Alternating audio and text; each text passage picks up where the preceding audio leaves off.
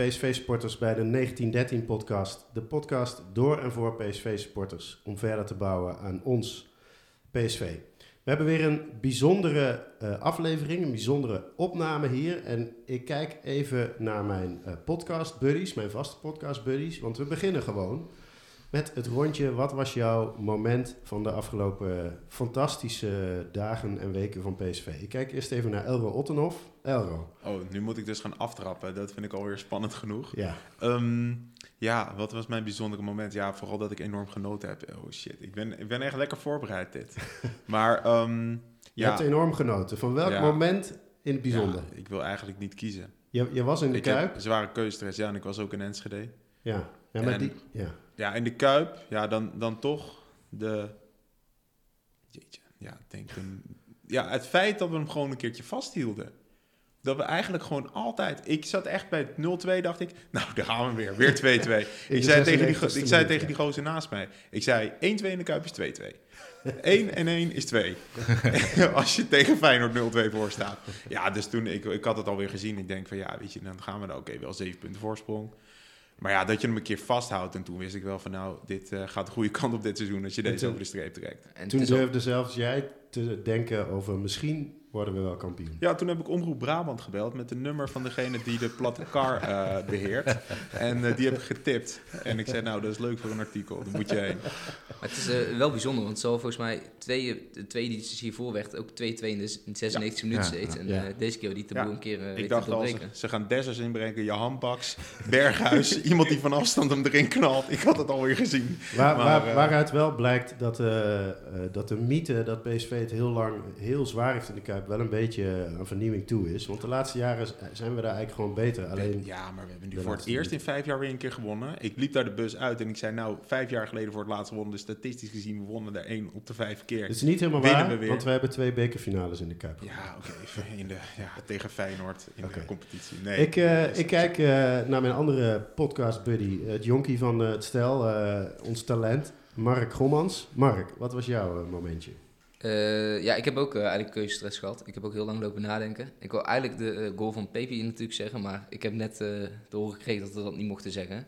Dus ik heb voor iets anders gekozen. Ik, ik heb een paper gevonden uit 2022, februari, een wetenschappelijke paper. Zo. In het Journal of Sports Sciences. En daar hebben, twee, daar hebben een aantal wetenschappers hebben aangeschreven, waaronder ook twee mensen die bij PSV werken als data-analysten. het gaat om Jurrit Sanders en Ruud van Elk. En dat gaat over uh, uh, dat, ze, ja, dat ze parameters proberen te bepalen hoe ze zeg maar, uh, jonge spelers tussen de leeftijd van 8 tot 12 zeg maar, kunnen, ja, eigenlijk kunnen meten zeg maar, om te kijken of ze het profvoetbal wel of niet kunnen halen. Dat is een paper van 17 pagina's. En uiteindelijk is de eindconclusie wel interessant, vond ik. Want dan gaat het over dat ze dus bij leeftijd van rond de 9 à 10 dat de sprintsnelheid kennelijk heel erg bepalend is. Een hele goede indicatie geeft of iemand wel geselecteerd wordt uh, in een profopleiding, zeg maar, op zijn dertiende of niet. Ja, nou, uh, uh, ik zou willen zeggen, we zijn de laatste luisteraars in de tweede minuut al kwijt, maar dat is niet zo, want wij zijn onder de PSV-podcast, de Highbrow-podcast, wetenschappelijk gestaafd. dankjewel, Mark. en ik kijk naar Marien Schals, de Guus Stil van de 1913-podcast. Die krijg je echt iedere keer te horen. Ja, ja maar, niemand kan zo dekken zoals hij en opjagen. En wat een meters maakt hij, hè? Precies, Marien, ja. wat, is hij goed in Iedere keer van het kampen. ja. ja, hij maakt wel afstand inderdaad, ja. Maar het wordt inderdaad wel een geuzennaam. Want ik, zelfs op Twitter word ik nu mee geconfronteerd dat ik de Gustil uh, ben. Vasthouden, Michiel. Vasthouden. ik vind het helemaal goed. Ik had, het is jammer, ik had hetzelfde wetenschappelijk artikel van, uh, van Mark had ik ook als uh, moment. nee, dat is niet waar. Nee, wat, waar ik heel erg van hou, dat is trainers die, die, die zeg maar... Ja, niet boven de werkelijkheid staan. Dus wat iedereen zeg maar, als kijker ziet, of, of, of wat je als, uh, als luisteraar ziet of hoort zeg maar, in een interview. Uh, dat heb je bijvoorbeeld bij uh, Rootje Smit, had je dat bijvoorbeeld, die gewoon ook zei van ja, geluk en toeval is een heel belangrijk aspect zeg maar, aan, het, aan het voetbalspel te doen. En in die lijn, zeg maar, als ik dat doorvertaal naar nou, Bos, uh, die, die, had ook bijvoorbeeld zo'n moment dat hij zei van uh, uit tegen Sevilla, ja, ik bracht twee spelers in. Uh, en daar kan je een heel mooi verhaal van maken van, ja, weet je, dat pakte uiteindelijk goed uit. Mhm. Maar hij kwam er eigenlijk op terug. Hij zei van, ja, weet je, dat, dat was, dat was, dat was niet, niet een goed moment en dat was ook geen goede keuze, want we verloren controle.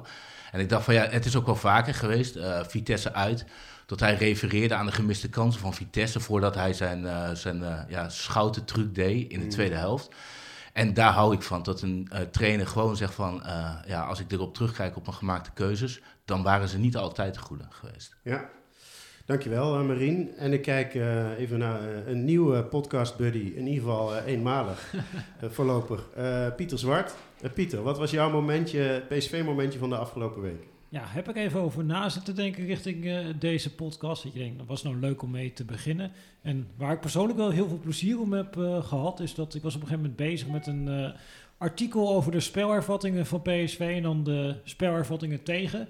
En het was me opgevallen, PSV is trouwens nog steeds zo. Na 14 wedstrijden in de Eredivisie geen goal eruit tegen. Mhm. En ze doen dat op een totaal andere manier dan dat Bos-teams dat in het verleden deden. Bos die is natuurlijk van de Kruipschool zo algemeen bekend. En dat paste die ook toe bij corners. En dan is het zoveel mogelijk aanvallers naar voren sturen. En heeft de tegenstander minder in de 16. Ja. En hopelijk kan je keeper hem vangen. Dat deed hij altijd. Werkte eigenlijk meestal niet zo heel goed. En nu PSV doet, ja, die staan gewoon met 11 man in de eigen 16. En die krijgen geen enkel doelpunt tegen uit de corner. Dus Ja. ik was bezig met een artikel erover. En ik had in mijn hoofd al een hele voorstelling gemaakt van ja, die man is een paar maanden zonder uh, klus geweest. Die zich gaat verdiepen in spelervattingen. Die heeft er een heel uh, nieuwe visie op ontwikkeld. Die heeft gedacht, Kruif heel goed in uh, spel inhoudelijk, maar corners heeft hij geen verstand van.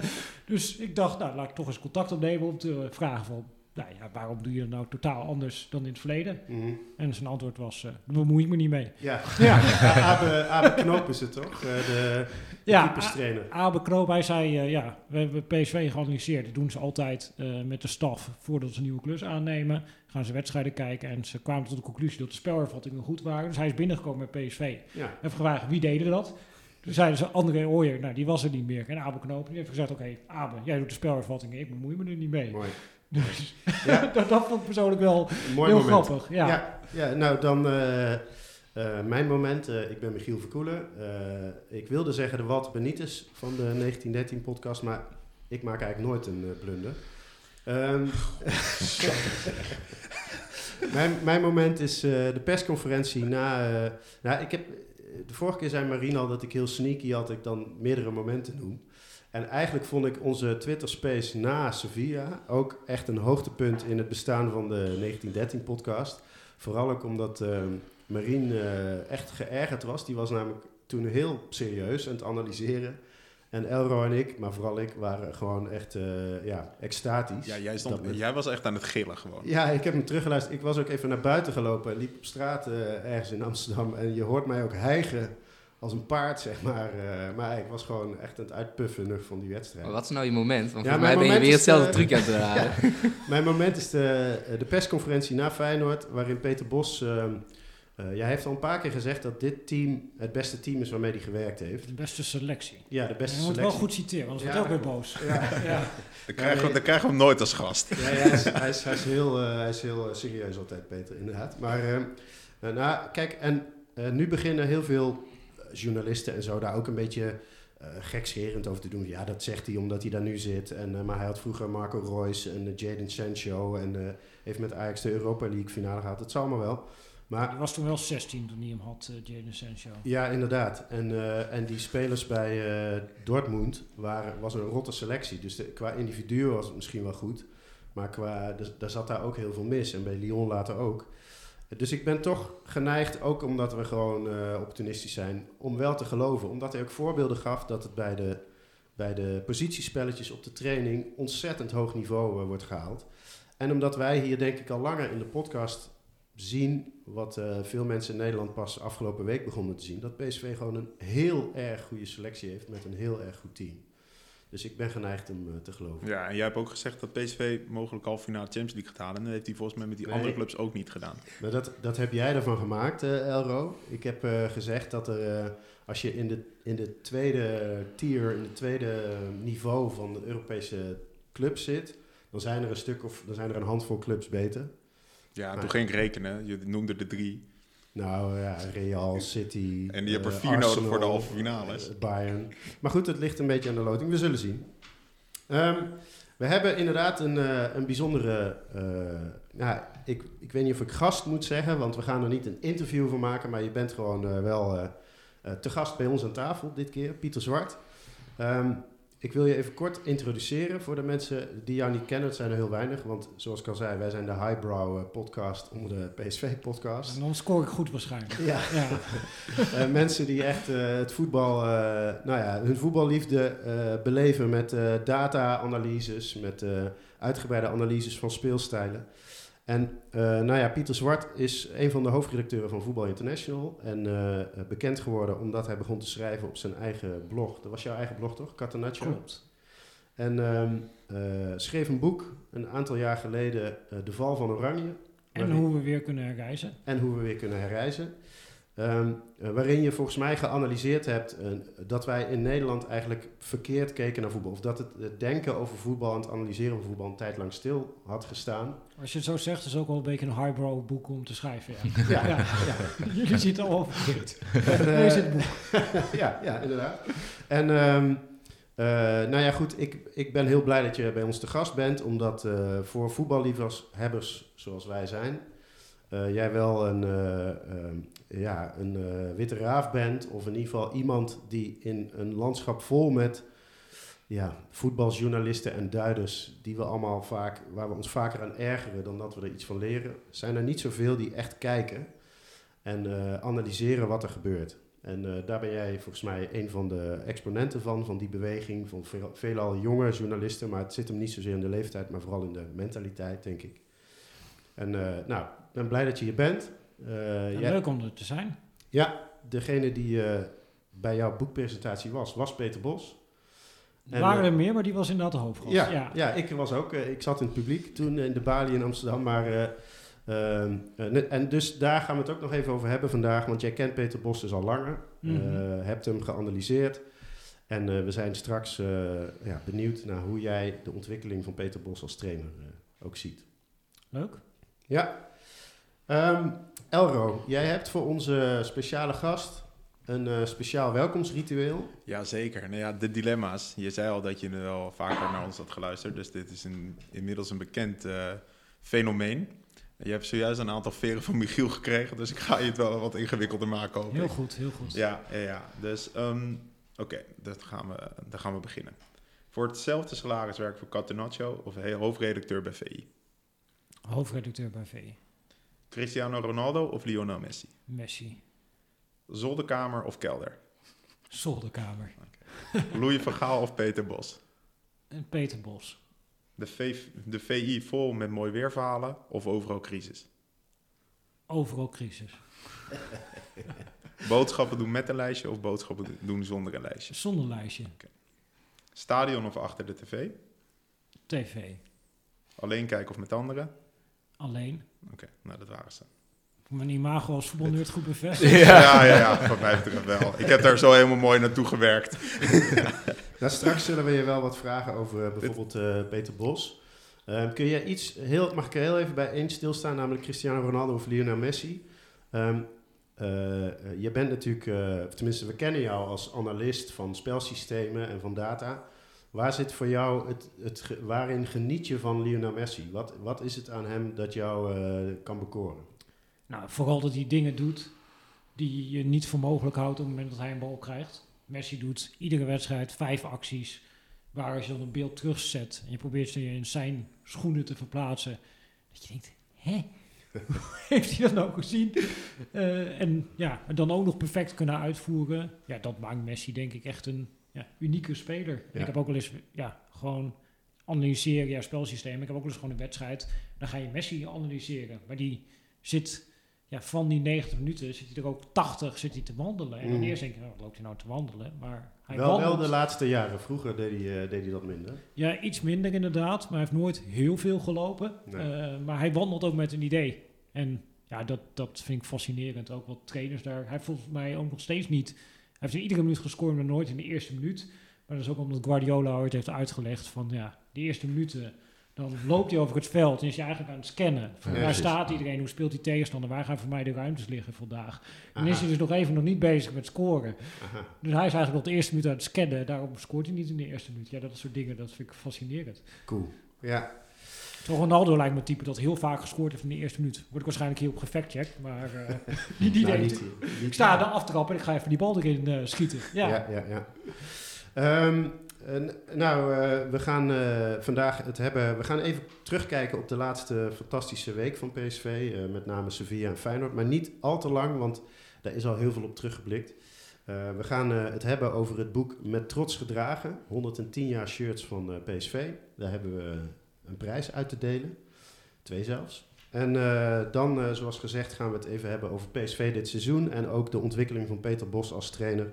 En nog een aantal vragen aan jou, eh, Pieter. Maar eigenlijk aan ons allemaal. We mogen er allemaal aan meedoen. Eerst maar even Feyenoord PSV en Sevilla PSV. Marien, mag ik even bij jou beginnen? Iets wat je in deze wedstrijden is opgevallen, technisch of tactisch. Iets waar je eh, het meest blij van werd. Eh, nou, voor- vooral als het gaat over Sevilla uit, zeg maar, dat ik voor de eerste keer eh, een, een PSV zag die voor mij onherkenbaar was. Eh, en, en dat ik ook voor de eerste keer de Elro twijfel kreeg van, ja, zijn we nou echt, echt niet zo ver als we dachten? Of eh, wat, wat gaat hier mis?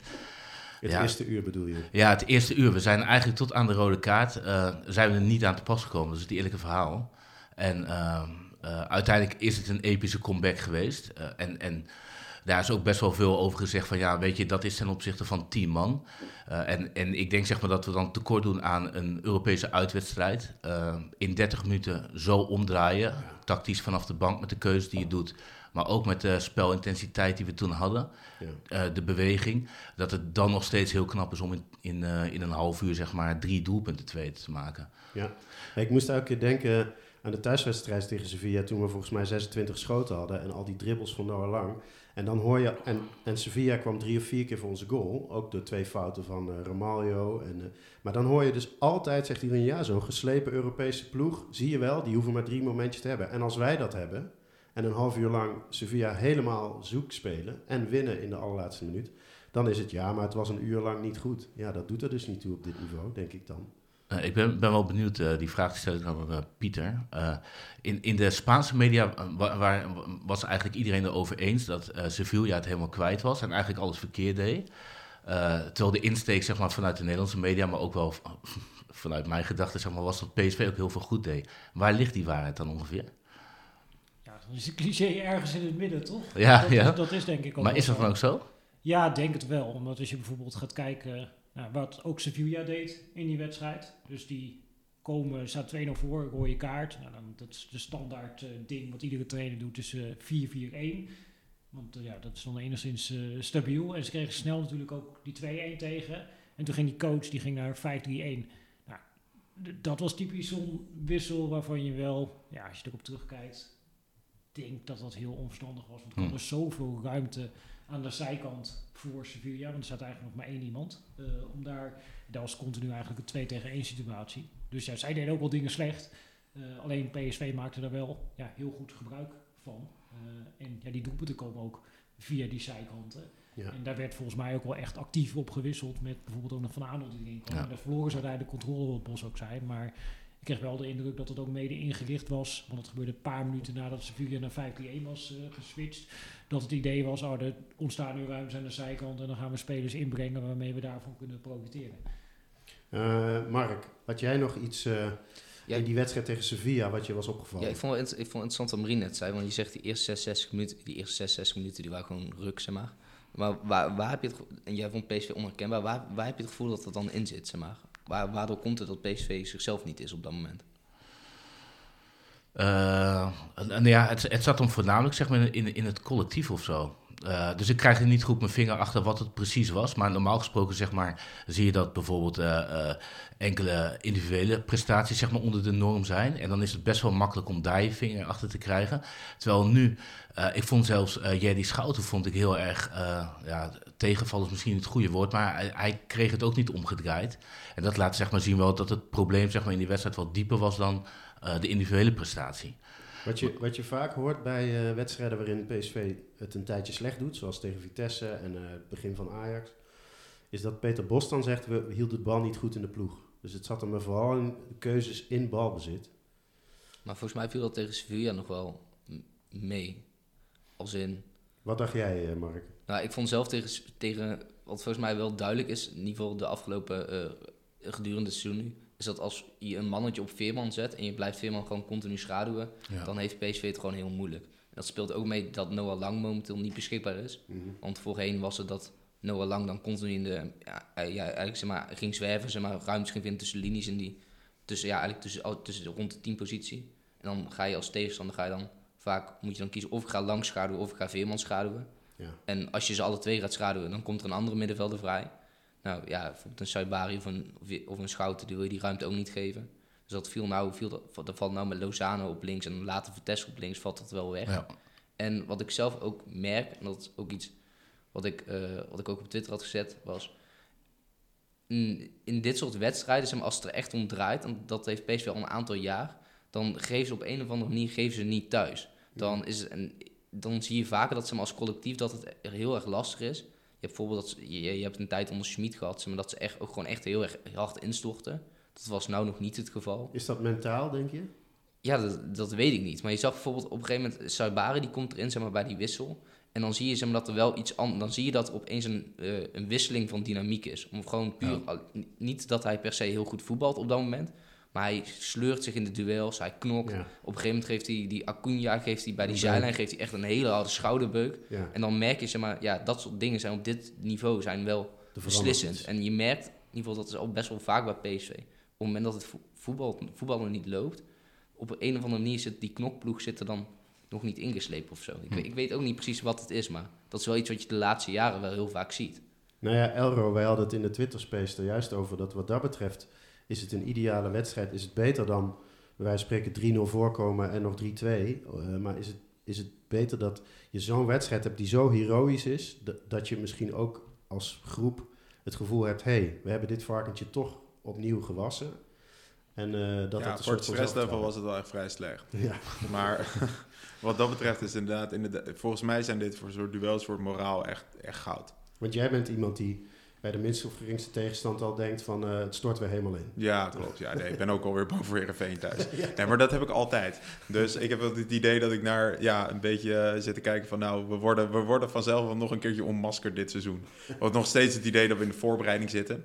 Terwijl we dat natuurlijk... We zijn inmiddels door in de Champions League. Maar dat is ook gewoon omdat je dan gewoon alles hebt gewonnen. Normaal gesproken was ik altijd gewend om wedstrijd 5 uit bij Heracles weer op je bek te gaan. Of, of weer dat Heerenveen uit weer een keertje vroeg was gepland.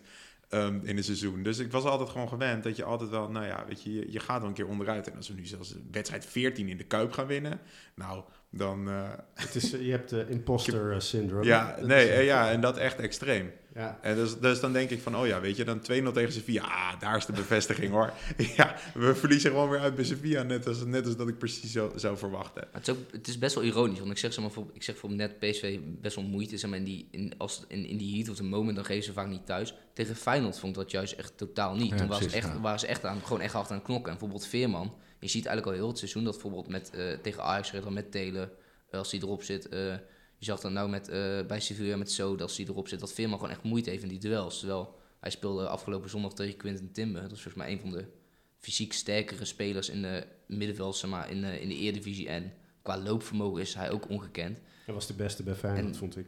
En Veerman die speelde echt moeite, ik vond hem echt Ja. moeiteloze wedstrijd op die zes posities spelen. Sowieso valt me dat wel op dat, dat eh, PSV in de eredivisie, eh, zoals eh, in, eh, in de Heet, Heet van de Hertgang podcast zeiden, gewoon de tegenstander meteen de keel afsnijdt, zeg maar. Gewoon geen lucht geeft. En dat zag ik Dat in die klopt. wedstrijd. ja. Dat, dat ze, dat, wat ik heel mooi vond, was Guus Til en Luc de Jong. Die continu super geconcentreerd hun positie aan het bepalen waren om de weg naar Zerouki, zeg maar, een soort van vrij te laten, half, maar niet echt. Dus die kwam nooit echt in zijn spel. En eh, zonder dat zij de bal nou veel geraakt hebben, speelden ze volgens mij een super gedisciplineerde wedstrijd. Want de truc van Bijlo is ook altijd tegenstander lokken, bal om de voet. En ze hapten gewoon niet. Gewoon 45 minuten lang niet happen en wachten. Nou, dat vond ik eh, schitterend. Viel jou dat ook op? Pieter? Ja, dat was denk ik wel een van die sleutels in die wedstrijd. Dat ze daar ja, gedisciplineerd in bleven. En dat Feyenoord die 3 tegen 2 die daar eigenlijk was, eigenlijk bijna nooit kan uitspelen. Ja. En heeft ook gewoon mee te maken dat de momenten dat Zerouki wel bereikt wordt, ja, dan gaat het ook een beetje, dat, dat zijn die details waar trainers het vaak over hebben, maar met welke intensiteit sprint je dan terug? En er zijn nogal wat aanvallers in de Eredivisie, ook bijvoorbeeld, dat is de kritiek van Slot op eh Jiménez, dat als die eenmaal voorbij gespeeld is, dan denkt, denkt Jiménez, ja, leuk, eh, ik ga weer even mijn energie sparen en Ja. straks in de 16 wil ik wel weer een bal eh, erin eh, schieten. E- eigenlijk zoals Messi. Ja, eigenlijk zoals, zoals Messi. En dat is steeds minder bij eh, Jiménez. Maar Luc de Jong en Guus Til, ja, die hebben dat van nature. dat ze enorm gedisciplineerd zijn. Dat vind ik altijd leuk ook bij Luc de Jong. Dat, ja, het zitten in hele kleine dingen. Maar er is altijd wel in een wedstrijd een momentje dat even een buitenspeler... dat die denkt, bijvoorbeeld Bakker Joko heeft dat toch wel eens bij PSV... dat hij een keertje aan het verslappen is. En dan zie je Luc de Jong in een soort van ja. Ja. rechtsbuiten terugverdedigen... om dat eh, over te nemen. Ja. En er zijn natuurlijk van die acties waar je nooit de complimenten voor krijgt. Niemand op tv gaat uitlichten. Nou, kijk eens, Luc de Jong die deed dit. Maar dat is voor een elftal. Ja, zijn dat wel de momenten waarop het beslist kan worden. En als je dan een spits hebt die die vuile meters maakt. Dat klopt, ja. Want ik, ik zat dus... eh, ik, ik ben niet helemaal zo'n databoy, dus ik, ik hou er niet heel erg van. Maar laatst had ik dus wat data te bekijken. Maar wist je dat Luc de Jong de meeste geblo- geblokte schoten heeft van, eh, van PSV? Dus Dat meer, meer zijn dan... schoten die geblokt worden? Nee, nee, hij blokt de meeste schoten. Echt dus waar? meer dan Ramaljo, meer dan eh welke andere verdediger. En dat is best wel bizar als je het hebt over de nummer 9 van, eh, van je club. Ik wil een vraagje aan, aan Pieter, want maar, wel, je zei net van de sleutels om met dat druk zetten. Is, is het, denk je dat het een bewuste keuze is geweest van Bos om Zerouki vrij te laten? Want in die eerste wedstrijd, eh, in de Johan Cruijffschaal, was dat, zeg maar, eh, was zeg maar dat ze ging druk zetten met lang of zo op de centrale, dat Nieuwkoop steeds vrij werd gelaten. En volgens mij speelt er slotspeel nou de, in de Atletico variant tegen PSV. Klopt. En ik heb die... Ik De heb die Atletico één variant. ja, de Atletico 1 variant. Ik heb die wedstrijd niet, ik heb die wedstrijd niet precies eh, gezien. Maar volgens mij was in die Atletico 1 variant, bij het druk zetten van Atletico, was Seruki volgens mij niet de vrije man. Volgens mij zetten ze, ze dan ook Seruki ook vast. En was e- of Timber of Stenks was steeds de vrije man. Terwijl nu werd Seruki de PSV heel bewust vrijgelaten. Denk je dat, dat, dat Bos dat bewust heeft gedaan? Of Nou ja, wel die 19 druk, zoals trainers dan in jargon eh, noemen. Dus met die aanvallende middenvelder naast de spits. Eh, en dan is het ook wel gebruikelijk om dat een beetje te doen vanuit de controlerende middenvelder. En ik denk dat heeft gewoon te maken met Guus Til.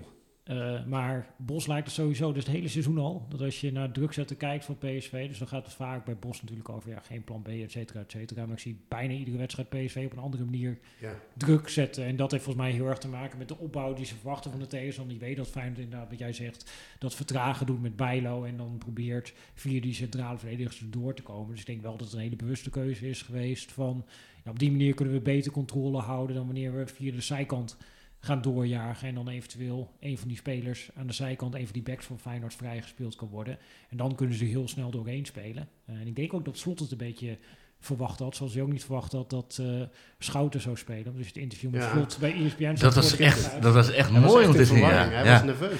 Maar maar hij is- alle radertjes draaien. Ja. Ja, maar je zag, je zag hem zich, want hij zei gewoon letterlijk, zei hij ook gewoon van ja, we hebben in de, we hebben in, eh, ik weet niet in welke kamer ze dan zit, een trainingskamer of zo, Ja. hebben we hierover gesproken van ja, wat, wat is dan Wat het plan er? en wat gaan we dan anders doen? Ja, En je zag hem inderdaad ook malen en denken tijdens dat interview. Eh. Onder Feyenoord supporters wordt ook gezegd dat eh, hij nu net als Guardiola een overthinker is. En dat hij dan dus gewoon even helemaal op tilt slaat in de belangrijke wedstrijd. Ja, dat is ook wel ik- grappig, hè, hoe dan zo'n imago ook weer overvinken wordt. Ja, ja. Het wordt nooit Ja. gezegd, hij past er ook iedere wedstrijd aan. En Ja, hij ja. wint best wel veel wedstrijden. Zeker. Alleen als hij er één keer eentje verliest, dan eh, is hij een Nee, ik vind hem nog steeds een van de vind- beste. Ik vind het wel ironisch dat zeg maar, heel, het gaat dan heel veel over dat Schouten centraal achterin staat. Maar ik vond zelf eigenlijk de, ri- het risico nog groter, zeg maar, dat ze Veerman eigenlijk als enigste, enigste zesde maar opstelden. Hmm.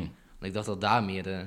Ja, maar die was verdedigend zo sterk. Ja, maar dat... dat Ja, terwijl je dat niet verwacht. ja, Ja, nee, want Bos ik- heeft eerder wel eens volgens mij zich uitgelaten over dat Veerman op zesde, maar niet, eh, Ideaal is. niet, Dat geen klopt. ideale Hij heeft optie toen in die voorbereiding geprobeerd. En toen daarna was de conclusie, ja, dit is eigenlijk geen optie. En nu moet hij het Maar hij af doet, het, doen. hij doet ja af en toe, want ook eh, tegen Sevilla kwam hij daar af en toe uit. Eh, maar laten we straks even verder gaan ook over de speelstijlen en de, hoe vaak trainers wisselen in de wedstrijd van speelstijl. Want ik had even... Ja, Ja, want ik, ik wilde jou ook ja, iets vragen Want, want er werd namelijk veel over... Ik weet niet of je het gaat vragen, maar ik heb eigenlijk vooral nog even een vraag aan Pieter. Ja. Ehm, er wordt nu natuurlijk heel veel gezegd van PSV wel getest, niet getest. En Dat wat is een hele nu- interessante discussie. Hè? Ja, nee, maar die discussie hoef ik, hoef ik niet te gaan voeren. Maar zeg maar dan even de zogenaamde testen die PSV gehad heeft. Dus vanaf de Johan Cruijffschaal tot aan nu Feyenoord. Ik vind het best wel een mooie cyclus. We hebben een paar topwedstrijden gehad.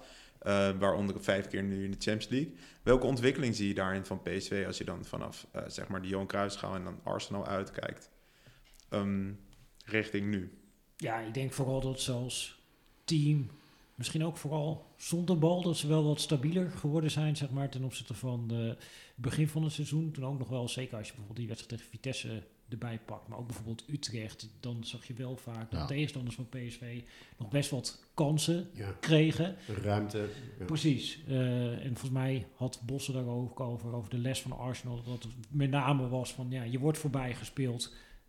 Kom je dan weer met z'n allen terug in de organisatie? En ik denk dat op dat aspect dat PSV ja, verbetering geboekt heeft. Waardoor als iemand onder de druk uitspeelt, wat het al niet heel vaak lukt eh, tegen PSV, dat er dan niet meteen een grote kans is. Eh, dus ik denk dat je dat ook met name in die wedstrijden gezien hebt. Want ook Twente heeft wel eens onder de druk van PSV uitgespeeld. Maar niet altijd meteen een Ja. grote kans. Ik heb, Ik- ik, heb volgens mij je draaiboek door. Ja, door ja, gegooid want ik wilde- Ja, ik zie je al in paniek. Ja, je ziet Sorry bij mij ook de radartjes uh.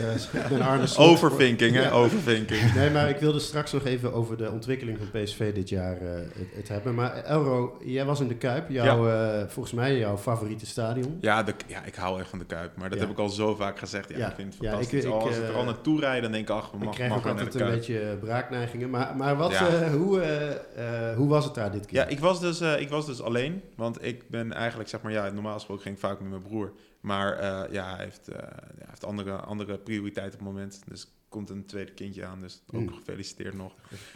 Voor alle luisteraars. Nee, dus... ehm, ehm, dus, eh, dus hij heeft nu andere... broer van ja, ja, ja, ja, dus ik word weer om. Ja. Dus, ehm, dus dat ligt nu even gewoon wat andere prioriteiten. Maar ik heb, ik heb wel besloten voor mezelf. Ik vind het zo'n bijzonder seizoen dat ik gewoon nu al gewoon alleen ga. Ja. Dus ehm, ja, ja, op een gegeven moment was het met de bus. Dus in de bus zaten er nog een paar andere gasten. Die waren ook alleen en met één van die gasten. Was ik, eh, heb die wedstrijd beleefd. Ja, en ik heb echt, Steenkoud was het, toch? ja, het was wel fris, ja. Maar als je met 50.000 man staat in een kuip, waar je natuurlijk gezellig altijd is. Dus daar krijg ik het vanzelf wel warm van. En ehm, ja, dus ik, ja, en ik heb echt een leuke middag gehad. In de eerste helft, ik zei het nog tegen die gozer, oké, zullen we een bedje leggen? Als het, durf jij gewoon nu de bus in te stappen met 0-0 op zak en dan zeggen nou zeven punten voorsprong. Nou, we zeiden allebei ja, we, we gaan wel, weet je. Dus ook daar gooi ik de dilemma's. Nou ja, die, die- ik moest En- nog denken aan jouw laatste dilemma. Want die was eh, of we winnen bij Sevilla en zijn door in de Champions Ja. League. En dan niet van en dan verliezen we de laatste Ja, vier maar we wedstrijden. hebben alles gewoon. Ja, voor, nee, precies. Dus wat dat betreft moet je dat ook niet altijd serieus nemen. Maar wat denk jij dan op de tribune als jij Ja. doorkrijgt, schouten centraal achterin? Ja, volledige paniek. ja, ja, Maar, ja, maar ik ben er nu wel op een punt dat ik dan denk... Ja, maar deze gast zou het toch wel weten. Weet je, dat ik wel denk van... Maar hebben we dat al een keer eerder geprobeerd? Ja, volgens mij tweede helft tegen Vitesse. Ehm Tegen Rangers. Rangers. Rangers, ja. Ik was ook heel onrustig zeg maar, voor die wedstrijd wel. Ja, Eh, ik van Lozano er niet bij, we gaan met Vitesse, Ja. gaat dit wat worden? En ik werd heel, ik zat de persconferentie van Bos te kijken voor, naar aanloop van die wedstrijd. En die man die zei op een gegeven moment, zei die gewoon heel simpel, ja, we hebben altijd een plan. ja en ik werd zo relaxed toen. Ja, ik maar, ja, weet je, maar dat- ik heb dat dus bij sommige trainers, bij Van Bommel en bij de vorige trainer... ehm, had ik echt zoiets van, ja, weet je, dit is... eh, Vind je dus vorige trainers Ja. Ja, Ruud, nee, Ruud, dit is sorry, sorry, hetzelfde zeggen. Ja, nee, maar dan krijgen we dat gezeik weer. Ehm, Nou ja, nee. ik, wil, ik wil best iets aanhalen wat Ja, eh, die nee, nee, nee, nee, nee, nee, niet daar gaan we niet over beginnen. Dat eh, leidt ook af van de inhoud. Maar daar had ik echt zeg maar het idee van, oké, nou ja, het zal wel. Maar bij Smit en nu bij Bos heb ik het idee, nou, deze gasten weten erg wat ze doen. Dus daar heb ik er gewoon vertrouwen in en denk van, nou ja, weet je, het zal wel. Ja, maar vooraf heb je toch wel zo'n gevoel, zeg maar, dat je denkt van... Ik werd, ik werd zelf, ik werd om tien over twaalf Ik wakker. heb hier met niet een klein- genoeg verstand van, maar ik, ik lees geen papers erover. Je, ik ga gewoon kijken of Nee, we maar winnen. gewoon, gewoon supportersgevoel. Bijvoorbeeld, Ja. Ik werd zelf om tien over twaalf wakker met een klein katertje. Zeg maar, ik had het precies uitgepland. En ik, ga die, ik, ga, ik kijk op mijn telefoon, Ja, die maar- opstelling. Ja, maar en ik zit- denk, godverdomme, Jongen, jongens, jongens, is gewoon ik zit- tegen een nee, keukenkastje aangelopen. Ja, oké, maar dan zit ik in de bus met allemaal mensen en die denken, die, zijn, die hebben dezelfde paniek. Terwijl ik denk van, nou ja, weet je, het zal wel. Dus, ik bedoel, we hebben daar een trainerstaf Ik, zitten ik had met totaal allemaal geen paniek. En die, die zouden het toch wel weten? Ja, en maar ik had, ehm, eh, dat weten jullie, dat ik dit seizoen eh, steeds heb gezegd dat het fijne van dit seizoen is dat je gewoon als supporter achterover kan leunen. Het komt goed. Want, Ja. eh, maar ik We heb gaan de nog halve één, finale Champions League halen. Maar dat- één, één vraag ik was- voordat we zo naar ik het was wel volgende bij de eerste helft nee, nee, nee, nu Oh. doe ik wel even iets scherper op het. Eh, we hadden nog één vraag online gekregen van eh, onze vriend Opa Toivonen. Ehm, eigenlijk ook aan, aan Pieter. Eh, hoe komt het dat je denkt, nou, het gaat een beetje over die discussie over zijn we nou getest of niet. Mhm. Maar je zag de afgelopen week dat de hele Nederlandse voetbalmedia al dan niet schoorvoetend nu toch wel toegaf. Ja, misschien is PSV in de kern echt ietsje beter dan Feyenoord. Eh, terwijl wij dat al heel lang zagen. Ehm, hoe denk jij dat het komt dat, eh, eh, dat iedereen zich dat nu pas realiseert? Ik weet ook niet of je de hele Nederlandse voetbalmedia zo Nee, dat- over één Ja. kam eh, kan eh, scheren. Ik denk dat er best wel wat eh, diversiteit in zit. Maar ja, hoe ik denk dat het kan, heeft denk ik ook gewoon alles te maken. Nou, zeker als je de start van het seizoen pakt en hoe Feyenoord zich dan presenteert thuis tegen Celtic, uit tegen Atletico en thuis tegen Lazio. tot en met dat moment. En daarvoor, ja, die eerste twee wedstrijden heel knullig gelijk gespeeld. Mhm. Als je dat punt in tijd pakt, eh, en je ziet PSV in de Champions League volledig afgedroogd worden door Arsenal, dan een ja, wedstrijd tegen Sevilla, waar je dan ook weer Mm. makkelijk twee tegen krijgt, en die wedstrijd tegen Lens. Ja, tot dat moment was het op zich niet zo heel onlogisch. Is misschien vloek in de kerk om dit in een PSV-podcast te zeggen. maar om te denken, maar voor mij veel mensen hebben er ook wel bij gezegd, dat je ziet dat bij PSV heel veel individuele klasse is. Dat dat meer is dan bij Feyenoord. Eh, voorheen. Ja, ja, maar die, Alleen dat positiespel van Feyenoord, ja, dat is heel goed. Feyenoord had ook in deze wedstrijd weer ja, 60% balbezit tegen PSV. Ja, dat zegt niet alles, eh, maar dat zegt ook wel weer iets, denk Zeker, ik, over zeker. de kwaliteit van hun positiespel. Nou, wat, wat me opvalt in dat beeld eh, over Feyenoord is ook, is dat er volgens mij inderdaad twee, drie, vier wedstrijden zijn geweest waarin Feyenoord een ongelooflijk hoog niveau haalde. Eh, maar dat men ook wel een beetje vergeten is die wedstrijden waarin ze helemaal niet zo'n hoog niveau haalden. En dat, eh, hè, dus uit bij Twente zegt iedereen, ja, dat hadden ze moeten winnen. Ja, dat doen ze dus niet. En bij Sparta niet. En eh, bij Lazio uit niet. En dus ik, ja, wat voor deze wedstrijd ook werd gezegd van de ondergrens bij Feyenoord ligt wat lager dan die bij PSV.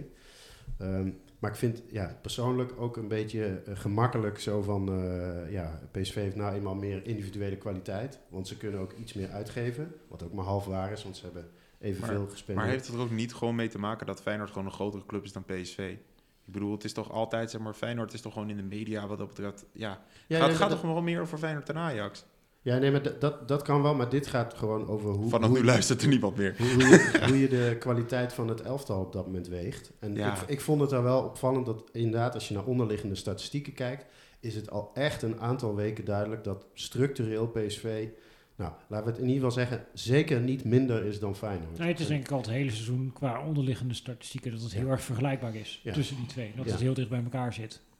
Oké, we gaan even naar een ander eh, item, namelijk ik heb hier een geweldig boek eh, voor me liggen. Ik pak het even vast. Eh, er is één exemplaar, dus met eh, vette vingers erop straks. Maar met trots gedragen, 110 jaar shirts van PSV. Dat hebben wij gekregen van de mooiste club van Nederland. Je hebt ze opgehaald, Mark, op, in het Philipsstadion. Dat klopt. En wij mogen er twee uitdelen aan onze supporters. Eh, Elro, mag ik jou het woord geven? Ja, zeker. Ja, nee, dit is echt een, echt een historisch boek. Het is volgens mij ook ter ere van het 110-jarig bestaan. Ik heb hem al eventjes bekeken. Ja, en het gaat dus echt maar over, nou ja, over ons shirt en eh, de historie van ons shirt. En eh, nou ja, er staan echt prachtige plaatjes in. Ik zie hier Gakpo en T staan. En volgens mij Hidding staat erin. En ook Guardado. Wijnaldum, Memphis. Nou ja, weet je, we kennen ze allemaal wel. En ehm, nou ja, we mogen er dus twee weggeven. En eigenlijk ehm, was onze vraag aan onze volgers van... ehm, nou, welke wat is je favoriete PSV-shirt en wat is je mooiste verhaal erbij? Dus ik denk wel leuk om, eh, om even hier ook het rondje te doen. Begin ik bij eh, Pieter. Heb je een favoriet PSV-shirt? Favoriet PSV-shirt, ja. Ik Wat is daar bij jou voor nodig? Voor een, ja, ik heb eigenlijk heel weinig met shirts. Oké. Ja, dat eh, vind ik best wel, best wel ingewikkeld. Maar ik moet zeggen dat het shirt, een van de shirts waar ik dan meteen eh, aan denk, maar dat is eigenlijk voor mijn tijd. Maar bijvoorbeeld het jaar met eh, Romario nog echt helemaal rood. Ja. Bordeaux-rood. eh, bij- Ja, en dan gewoon echt helemaal clean voor de rest Ja. eh, soms shirt. Ja, dat vond dat is het eerste shirt waar ik aan denk. Dus misschien vind ik dat wel het mooiste Ja, PSV-shirt. Ja, ja. Ik heb hem, eh, we hebben hem hier teruggevonden. Oké, kijk. Ja. Pagina in de show notes. Ja. of je moet het boek natuurlijk kopen. En volgens mij is dat echt wel bij de betere winkels te koop. neem ik De- aan. deze Kan via de wedstrijd eh, webshop. was ik bij. Kan, oh, de webshop. Toen de Champions League nog zonder eh shirtsponsors was. eh, AC het grote AC Milan tegen PSV. Twee goals van Romario. Ik weet het. Ik, ja, die wedstrijd staat in mijn geheugen gebrand. Schitterend. Maar Ehm, eh, ja, dus, maar ik wil even het rondje afmaken. Dus, nou ja, ik was mij pas net begonnen. Michiel, ja. Eh, oh, wat leuk dat je bij mij uitkomt. ik doe gewoon een rondje. Eh, nee, ik had op Twitter eh, ook een inzending gedaan Eh, mijn dochter eh, van zeven loopt altijd met haar eh Gakpo-shirt eh, midden in Amsterdam, eh, pontificaal tussen de Ajaxietjes in haar klas zit ze daar altijd. En het leuke is dat zij eh, op het schoolplein een kop groter is dan iedereen. En op vakantie tussen alle Feyenoorders en eh, met alle spelletjes wint. En ja, daar volledig eh, gerespecteerd wordt in haar schitterende Gakpo. Ga je wel eens met je kinderen naar de dierentuin? Eh, ook, ja. Maar ook naar het Philipsstadion. Zet je dan, eh, dan geef je dan ook, zeg je, nou, ga de krokodillen maar voeren. Of, Nee, eh, de, de, jij... ja, de- dat gaat allemaal heel goed op die leeftijd. En ook op, la- latere leeftijd. Ja, dan Nou. moet je ook niet zo ophitsen, Elro. als je in Manchester woont, dan is je grootste rivaal altijd je buurman. Hè? Of in Londen of zo, Noord-Londen. Ja, dan kan je wel... Dat kan gewoon. ja. Maar El Roos een hooligan, hè? Ja. Nee, ik Die heeft die kuipjes aan gooien, jongen. Nee, ja, ik ben alles behalve een... Nou, ik, ik ga me nog eens verdedigen, zoek het uit. Mark, je favoriete PSV-shirt? Ik, eh, ik, heb, ik heb zelf niet zoveel PSV-shirts. Eh, ik vind zelf dat die ene van Gutsen, dat lichtblauwe... eh in het laatste jaar van Schmid is dat volgens mij... Ik vind dat echt een schitterend shirt. Volgens mij is dat ook geïnspireerd op een... eh, volgens mij was dat het derde tenue of het tweede. Maar het is volgens mij ook geïn- geïnspireerd op een oud tenue. En ik vind die twee eh 100-jarige eh tenues, die eh donkerblauwe en die rode, volledig rode, die vind ik heel erg mooi. Ik heb die beide, heb ik ook. Ik bij die donkerblauwe heb ik Stroomman achterop staan. En bij die rode, dat was volgens mij dat jaar dat Depay doorbrak. Dat eerste jaar ook het eerste jaar van Onnecocu. En toen ging ik dat shirtje halen en toen zat ik nog na te denken van wie, ik, wil, wie wil ik nou achterop. En je had toen net die grote transfer van Maher. Je had Wijnaldum toen nog spelen. En zo. En toen zei ik van nee, ik wil Depay hebben, want die gaat sowieso doorbreken. Ja, Die goede ook keuze, echt, eh, goede keuze. Die heeft dat seizoen echt een doorbreekseizoen gehad. Dus dat is wel... eh, Ondertussen zit Michiel al het hele boek uit te lezen. Dus die, eh, nog, nog meer vette vingers. dus met nog meer vette vingers. Dus eh, De foto van Romario, van het shirt wat Pieter noemde met eh, Ronald Koeman, is eh, hoofdstuk 3. Marien. Ja, ik heb dus ook heel weinig met shirts. Ik vind het altijd heel vermakelijk eh, hoe het helemaal los kan gaan op het moment dat er een shirtpresentatie is. En wat er dan mis is met boordjes en kleurtjes en logo's. En, en, ik, en, ik, en ik volg het niet. Ik kan het ook. Het, het doet me ook niet zoveel. Ik denk het mooiste PSV-shirt is wel van het huidige seizoen. Want het is toch eh, het shirt waar we kampioen in gaan worden, de beker gaan winnen. En volgens Michiel de halve finale van de Champions League gaan winnen. Ja. Dus die hou ik merk er dat ze. PSV-podcast niet geloven in jinxen. Dat, Nee, eh, nee, nee, dat is geen ding. Nou, het is een houten tafel, jongens. Succes. Eh, nou ja, El- kijk, Elro, en nu wat moet ik hem dus... Ja, kijk, en ik heb dus best wel... Ik ga hier dus echt verschrikkelijk lekker op die shirt. En ik ben dus ook degene die hier altijd je je mag er maar vier noemen. Oké, ik heb er twee. Ehm, eigenlijk anderhalf. Dus eigenlijk die eerste, daar was ik als kind, was ik, was ik echt verdrietig dat we een grijs shirt hadden met zwarte streep. Vond ik zo verschrikkelijk lelijk. Oh ja, Ik denk, wat moeten we ermee? En, Park. en toen was het nog de tijd dat je niet ieder jaar een, een nieuw shirt kreeg. Dus dan moest je twee jaar moest je dat uitzingen.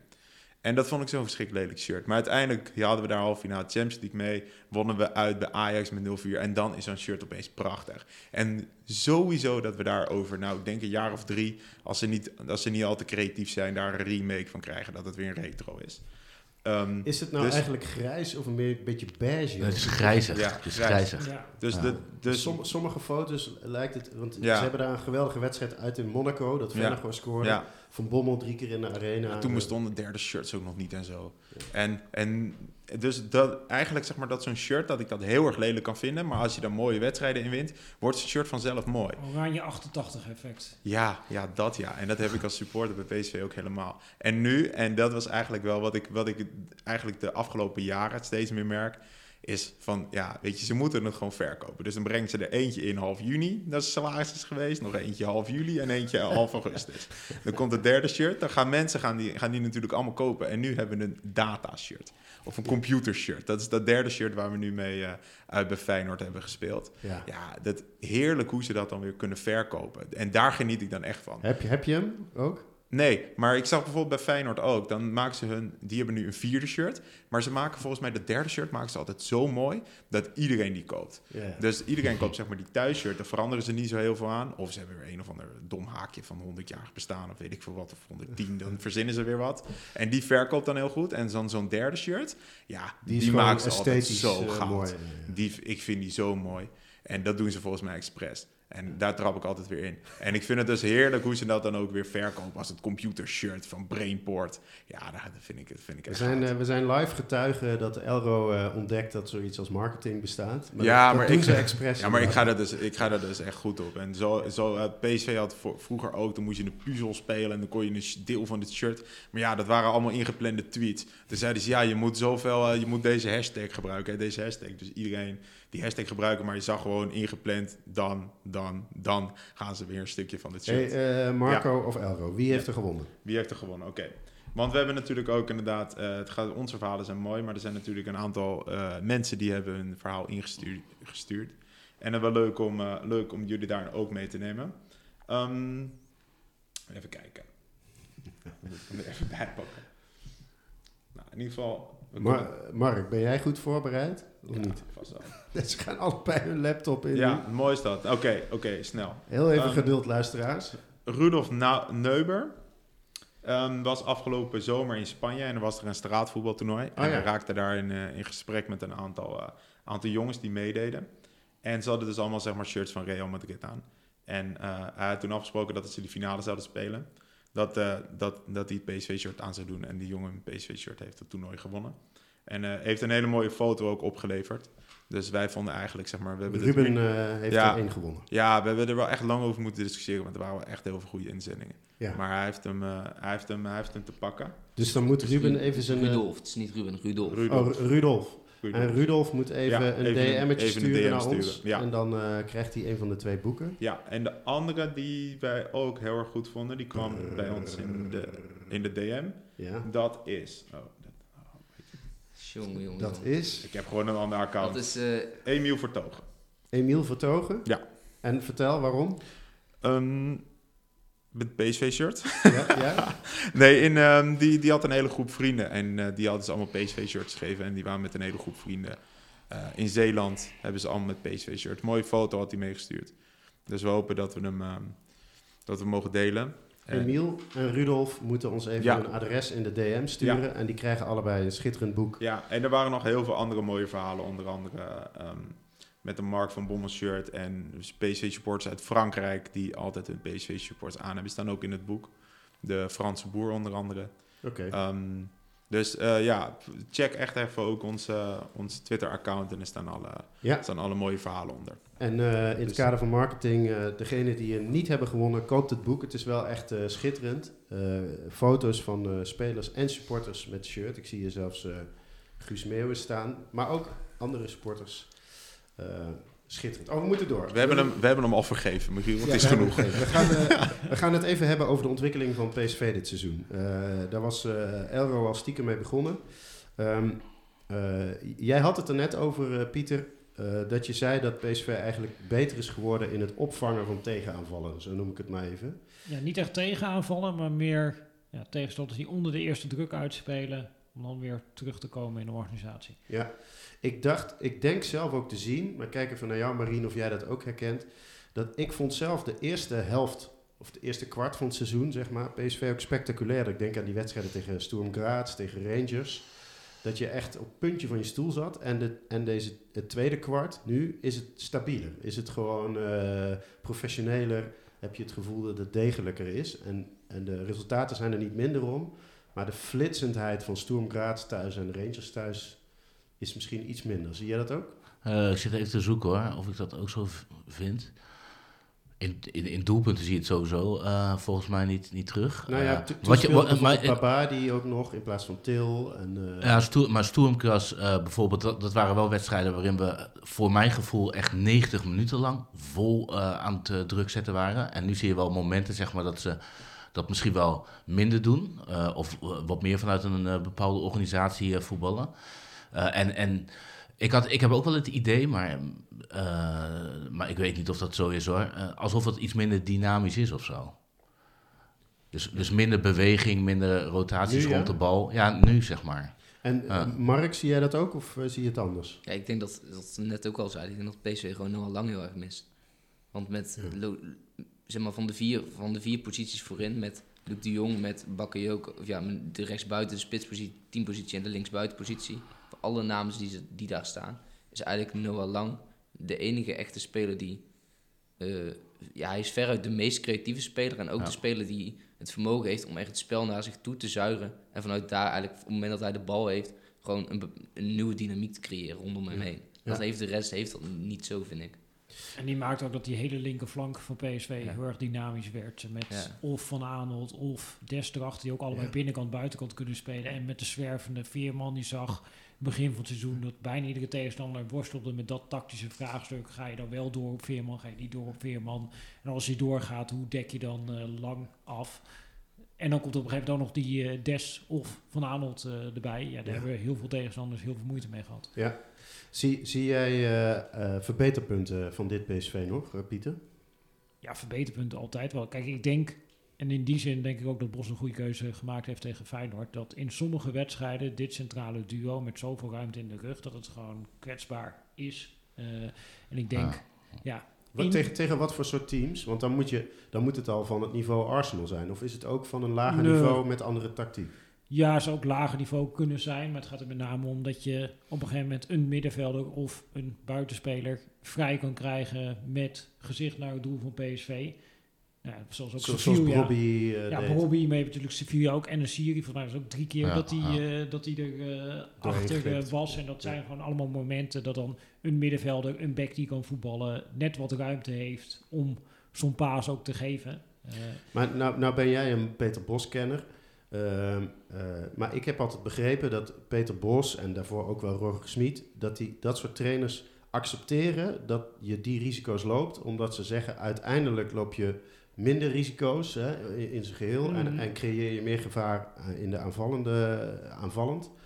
Eh, en dan kan er in sommige wedstrijden... kan een El Nassiri of Brobby eh, drie keer op de keeper aflopen. Dat klopt. So be it. ja, Klopt dat, dat? is zeker inderdaad hoe Peter Bos eh, denkt. Eh, dat was natuurlijk denk ik ook goed te zien eh, voor die wedstrijd tegen Feyenoord. Dat je dan, ja, zijn enige verklaring vaak voor keuzes is voetbal, kies voor voetbal. Eh, de- daar, daar komt het in principe op neer. En ja, eh, zo denkt hij ook. En dat is ook waarom hij denk ik Ramaljo enorm verdedigt. Eh, Ja. Omdat hij ziet dat Ramaljo het wel doet waar Bos een bloedhekel aan heeft. Zijn verdedigers die dat niet doen. Nou, bijvoorbeeld bij... Die, die wat niet doen.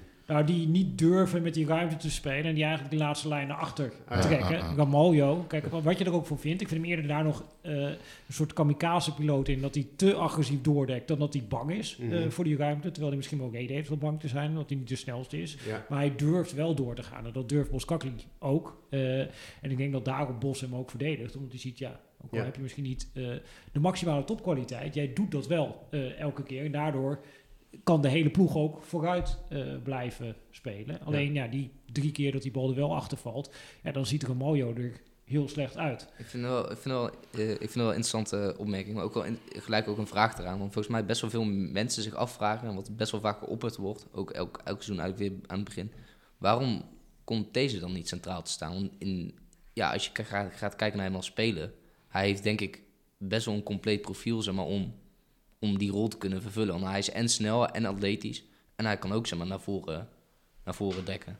Ja, ja Waar- ik denk meerdere factoren die meespelen. We hebben natuurlijk een jaar gehad met Smit dat het wel echt een koppeltje was, eh deze met eh Boskakli. Ja, Schmid heeft, hem ook, heeft dat ook bewust uit elkaar gehaald. Ja, op een gegeven moment heeft hij het ook weer, eh, is er wel toen op een gegeven moment mee begonnen, toch, eh Smit? Met, Ja, klopt, ja. En eh Boskakli. Alleen, ja, ik denk wat ook meespeelt, eh, dat is ook waarom Bos ook weer Ramoyo prijst, eh, is bijvoorbeeld ook coachend vermogen van achteruit, Ja, zeker. ja. Maar dat is ook een paar jaar geleden, toen was Boskakli eh natuurlijk nog minder in Nederlands en dan een Engels aancoachen, maar die was natuurlijk niet dat hij uit een lekkere periode kwam met eh, Van Bommel eh, qua vertrouwen. Eh, en T is natuurlijk ook nog heel erg jong. En dat is dan misschien wel heel erg veel. Terwijl je juist op die plek... Kijk, toen ging het natuurlijk ook bij eh Smit vaak over restverdediging. En dat is natuurlijk ook iets waar Bos veel op focust. En ja, als je Ramaljo bekijkt... Ik heb hem op een gegeven moment ook voor een stuk op VPRO ben ik hem gaan bekijken. En als je dan ziet wat hij ook doet... Als de bal niet bij hem in de buurt is... zie je dat hij heel veel bezig is met zijn ploeggenoten. En zeker iemand als Dest, bijvoorbeeld, als die rechtsback staat. Die heeft coaching nodig. Het is wel lekker inderdaad. Ik zag dat de Bos het deed. Post eh, ja. maar het is lekker als je speler in het veld hebt die al zegt, godverdomme, die, moet nu naar achter komen. Bovendien vind je niet ook, Mark, dat eh, de, een onderschatte kwaliteit van deze is in die rol die een beetje ook Geertruida heeft. Een beetje die, hoe heette dat ook weer? Een inverted eh, wingback? Of hoe, eh, hoe is Inverted wingback, ja. Maar, maar dat hij... nee, het is zijn- niet echt een inverted wingback. Nee, nee, maar, maar zijn traptechniek waarmee hij die, die vallende bal op Luc de Jong al een paar keer heeft gegeven, die is behoorlijk goed als hij in die positie komt. En eh, volgens mij heeft Bos dat ook geprezen aan hem. En dan staat hij wel precies op de goede plek, toch? Je bedoelt, je bedoelt Deze. ja? Dus, eh, dus ik bedoel, er is, wat? Ja, er is een reden. Nou, er, Ja, volgens hij- mij is er reden om deze op rechtsback op te Precies, stellen. dat bedoelt Michiel, ja. Omdat, je dan, eh, omdat hij in het voetbal iets brengt en in de balans, omdat Dest vaak heel ver naar voren gaat en deze iets minder ver. Dus dat, ja, dat hij op die plek beter tot zijn recht komt. Ja, ik denk dat, het, dat, ik denk dat dat sowieso van meerdere puzzelstukjes afhankelijk Het ligt er ook aan wie je als buitenspeler hebt staan. Eh, Ja. Ik denk als er normaal een, een, een take erin gaat gooien, ik denk dat vanuit dat punt ook voor Bos wel lekker uitkomt dat lang geblesseerd is geraakt. Want met Bakayoko op rechts en These eh, als rechtsback, dat klikt heel erg goed. Terwijl ik denk dat These en Lozano wel een lastige combinatie gaat worden met die twee. En hij heeft Oh, als je dan Lozano rechtsbuiten zou ja, zetten. als je Lozano rechts buiten zou moeten zetten. En hij heeft natuurlijk nu het geluk... Ja, Maar dat gaat hij laat zeggen, het Maar dat gaat hij niet doen, toch? hij heeft het ongeluk gehad dat, zeg maar, dat, eh, dat hij nu Lozano links kan zetten omdat Lang eruit ligt. Wat natuurlijk heel interessant na de winterstop om te kijken wat daarmee gaat gebeuren. Volgens mij zijn we allemaal driftig op zoek naar dingetjes die mis zouden kunnen gaan, omdat heel veel mensen nog steeds niet kunnen Nee, maar- geloven dat het gewoon Ja, heel maar het gaat, ook- volgens mij gaat het ook niet over of het misgaat, maar gaat het erom waar, waar, waar ligt de eind, de, de lat, zeg maar. Dus kan het nog beter? En het is best wel belangrijk. Op een gegeven moment als trainer wil je volgens mij denken naar een bepaalde consistentie toe. Als in je wil een consistentie in je speelwijze hebben, maar ook in, zeg maar, in, je, eh, in je veldbezetting en je poppetjes die je opstelt om zeg maar, een soort van vastigheid te kunnen creëren. En wat in ieder geval scheelt is dat je bijvoorbeeld best wel veel... Je kan bijvoorbeeld met jongens als Sabari of Tilman kan je wel accenten verleggen, zeg maar. Eh, stel of je nou met Dest of deze op rechtsback gaat spelen, kan dat ook. Alleen zijn ook nog, denk ik, na de winterstop best wel een aantal grote puzzels. Want of je nou bijvoorbeeld met Lozano op rechts, rechtsbuiten gaat spelen of met Bakayoko op rechtsbuiten. Ik denk dat het best wel, nog best wel een groot verschil gaat maken. Hm. Ik denk dat het in ieder geval voor PSV... Ja, maar eh, je- eh, ik, ik weet dat jij een eh Bakayoko-criticus bent, een beetje Mark, maar het gaat, dat gaat echt niet gebeuren. Bakayoko gaat, blijft gewoon, de, die, die is, heeft zoveel waarde, niet alleen transferwaarde, maar ook voor dit team. Ja. Nee, ik zeg, ik zeg niet dat het meer gaat- dan. Ik zeg niet dat het gaat gebeuren, maar ik ben wel benieuwd hoe de puzzel na de winterstop gaat worden. Ja. Want dan is het denk ik wel weer een andere dynamiek als iedereen fit is. Als, je, als jij nou, Pieter, ik breng je even in de positie van eh, Ernest Stewart of Peter Bos. En het is winterstop en je hebt, eh, omdat we de tweede ronde hebben bereikt, je hebt 10 miljoen te besteden. En, en stel, we spreken af, je mag één speler halen. Eh, en je, om, om dit PSV te versterken. Eh, wat voor type, of heb je iemand in je hoofd? Die, Nou, niet meteen iemand in mijn hoofd, maar ik denk wel dat ik dan voor een controlerende middenvelder zou gaan. Ze zijn Ah. nu geloof ik ook erg aan het zoeken naar een centrale verdediger. Maar ja, ik denk, zeg maar, de enige manier waarop ik dit bij PSV fout zie gaan in de Eredivisie is als Jerdy Schouten geblesseerd raakt. En we hebben het er net over dat eh, Veerman dat eh, tegen Feyenoord heel goed Ja. deed. Eh, maar ik denk niet dat hij consistent een echte controlerende middenvelder is. Die daar heel betrouwbaar is op die positie. En dat Bos dat wel echt nodig heeft. Dus dat het dan lekker is als je daar een extra Bos, optie zou hebben. Bos zegt dan, dan kan of Boskali of zelfs Van Aanholt eh, daar naartoe. En, eh, Ja, Dat zei, dat zei hij, hij zei als het moet, Ja. dat zei hij. Dan kan daar Boskakli kan er spelen. En Dest zei hij ook nog, die kan er spelen. En hij heeft nou in die laatste oefenwedstrijd met Van Aanholt geëxperimenteerd. ja. En daar eh, Ja. nou, was volgens mij niet heel redelijk enthousiast over. Dus ze zijn meer volgens mij pleisters. Ik denk dat hij wel heel graag nog inderdaad een 6 ziet komen. Ook- Morgen spelen ze tegen Herenveen, misschien wel zonder Veerman. En eh, dat is interessant om te zien. eh, hoe Maar ik denk dat dat wel op, op te vangen valt. Want met Sabari als acht, hij brengt natuurlijk een hele andere dynamiek. eh, en hij, hij brengt hele andere kwaliteit aan de bal. Maar je krijgt nog steeds wel een soort van... je krijgt nog steeds wel dat er progressie aan de bal plaatsvindt. En je kan, je kan nou bijvoorbeeld met een, echt met een punt naar achter gaan spelen. Waardoor je Sabari weer in zijn, meer in zijn kracht kan zetten. Ik denk dat dat niet zo'n niet zo'n Nou ja. Ik denk echt Schouten het grootste probleem in dat is. Het, is Ja, wel, het is wel interessant, want Schouten heeft zeg maar, aan, het begin van, aan het begin van het seizoen... was op een gegeven moment dat hij een wedstrijd niet meedeed. Ja, volgens mij twee... Twee wedstrijden. Was volgens mij daarna ook dat Bos zei over Veerman. Zeg maar, dat van, eh, als Schouten volgende week niet meedoet tegen... Volgens mij was het tegen Sevilla thuis. Dan hebben we waarschijnlijk een heel groot probleem. Volgens mij heeft Schouten die week ook alles 90 minuten gespeeld gewoon met pijnmedicatie. Ja. Omdat dat Hm. gewoon echt moest. En hij wisselt hem ook iedere keer dan vlak voor wedstrijden als er wel grote Ja. voorsprong. Bijvoorbeeld Heracles in één keer up. Ja. Want je Eruit, als je, van we kunnen nu Ja. even rust geven, dan eh, moeten we nu Ja, maar voorzichtig als je, zijn. als je dan kijkt inderdaad naar speelminuten, dan zie je Veerman gewoon echt helemaal bovenaan staan. Die denk je van, ja, die zou je toch ook wel een keertje eerder willen wisselen, zeg maar. Maar hij kiest dan inderdaad voor Jerry Schouten. Nou Dus, ja, het is wel zo dat Schouten en, en Veerman toch ook al wel hier, eh, nou ik wil niet zeggen onderschat, maar eh, alle anderen zijn meer lopers inderdaad. En eh, dit zijn echte pasers eh, ook nog wel. Eh, ken jij Aster Franks? Eh, Ja, die eh, ken ik. Sam Planding heeft hem destijds ook geanalyseerd. Ja, dus ik, eh, ik heb zou een, dat het ik heb type een zijn? beeld van hem. Ja, dat, dat zou, zou kunnen passen in eh, ja, die profielschets. En Bos heeft het altijd over... eh, je mag tegen Bos niet zeggen... Die zit altijd op taalgebruik. Verdedigende middenvelder. Hij zegt altijd... Ja, moet een controlerende middenvelder zijn. En ik denk dat je dat bij PSV dit seizoen goed ziet met het onderscheid. Ze begon natuurlijk ook nog het seizoen met Sangaré. Die wedstrijden waar jullie net eh, over Ja. hadden. Dat is een verdedigende middenvelder. Die ja, daar staat om ballen af te pakken. en die dat doet eigenlijk met zijn fysiek. En Bos wil daar een ja, denkende speler. eh in die periode bij Ajax had hij ook Lasse Schöne op die eh, plek staan. eh, en toen viel het voor hem in elkaar. En je zou kunnen zeggen dat het bij PSV het ook echt in elkaar is gevallen. Toen Schouten op die plek is komen te spelen. Of wellicht een jongen zoals Tigo Land. Want die speelt nou bij... Ja. Ik weet niet of hij al zo vond het ver heel is. goed in de voorbereiding. Maar hij speelt bij Jong PSV speelt hij ook stevig als op 6. Ik denk dat hij nog wel even nodig heeft. Maar de nieuwe Frenkie de Jong hypen we hem. Hey, ehm, we gaan zo nog even over Peter Bos en een aantal random vragen. Maar eerst even het hoogtepunt van elke 1913 podcast. Nou ja, ik het wil... dilemma Ja. van Elro. Elro, Ja, ga ik, er had even hem, voor ik had hem weer mooi voorbereid. Nee, dus... ehm, Ma- ik, maak er even wat van. Ja, volgens mij, ik weet niet of ik deze al een keer gegooid heb namelijk. Dus daar ben ik nu al onzeker over. Ehm, Go- gooi maar gewoon. Ja, maar hij is wel weer relevant namelijk. Want ik ga hier dus enorm goed op. Dus stel, we draaien een historisch seizoen en we winnen alle 34 competitiewedstrijden. Mhm. Maar we winnen niet de Champions League. Ja, volgens mij, volgens eh, mij heb ja, ik, je deze hebt- heb ik al voorbij zien komen. Hebben we die al een keer Dus- gegooid? Ja. Nee, maar dus of we winnen de Champions League. Nee, of ja, we nee. Of we 34 worden nu geen kampioen meer. Maar we, dus we worden geen kampioen. Maar winnen wel de Champions League.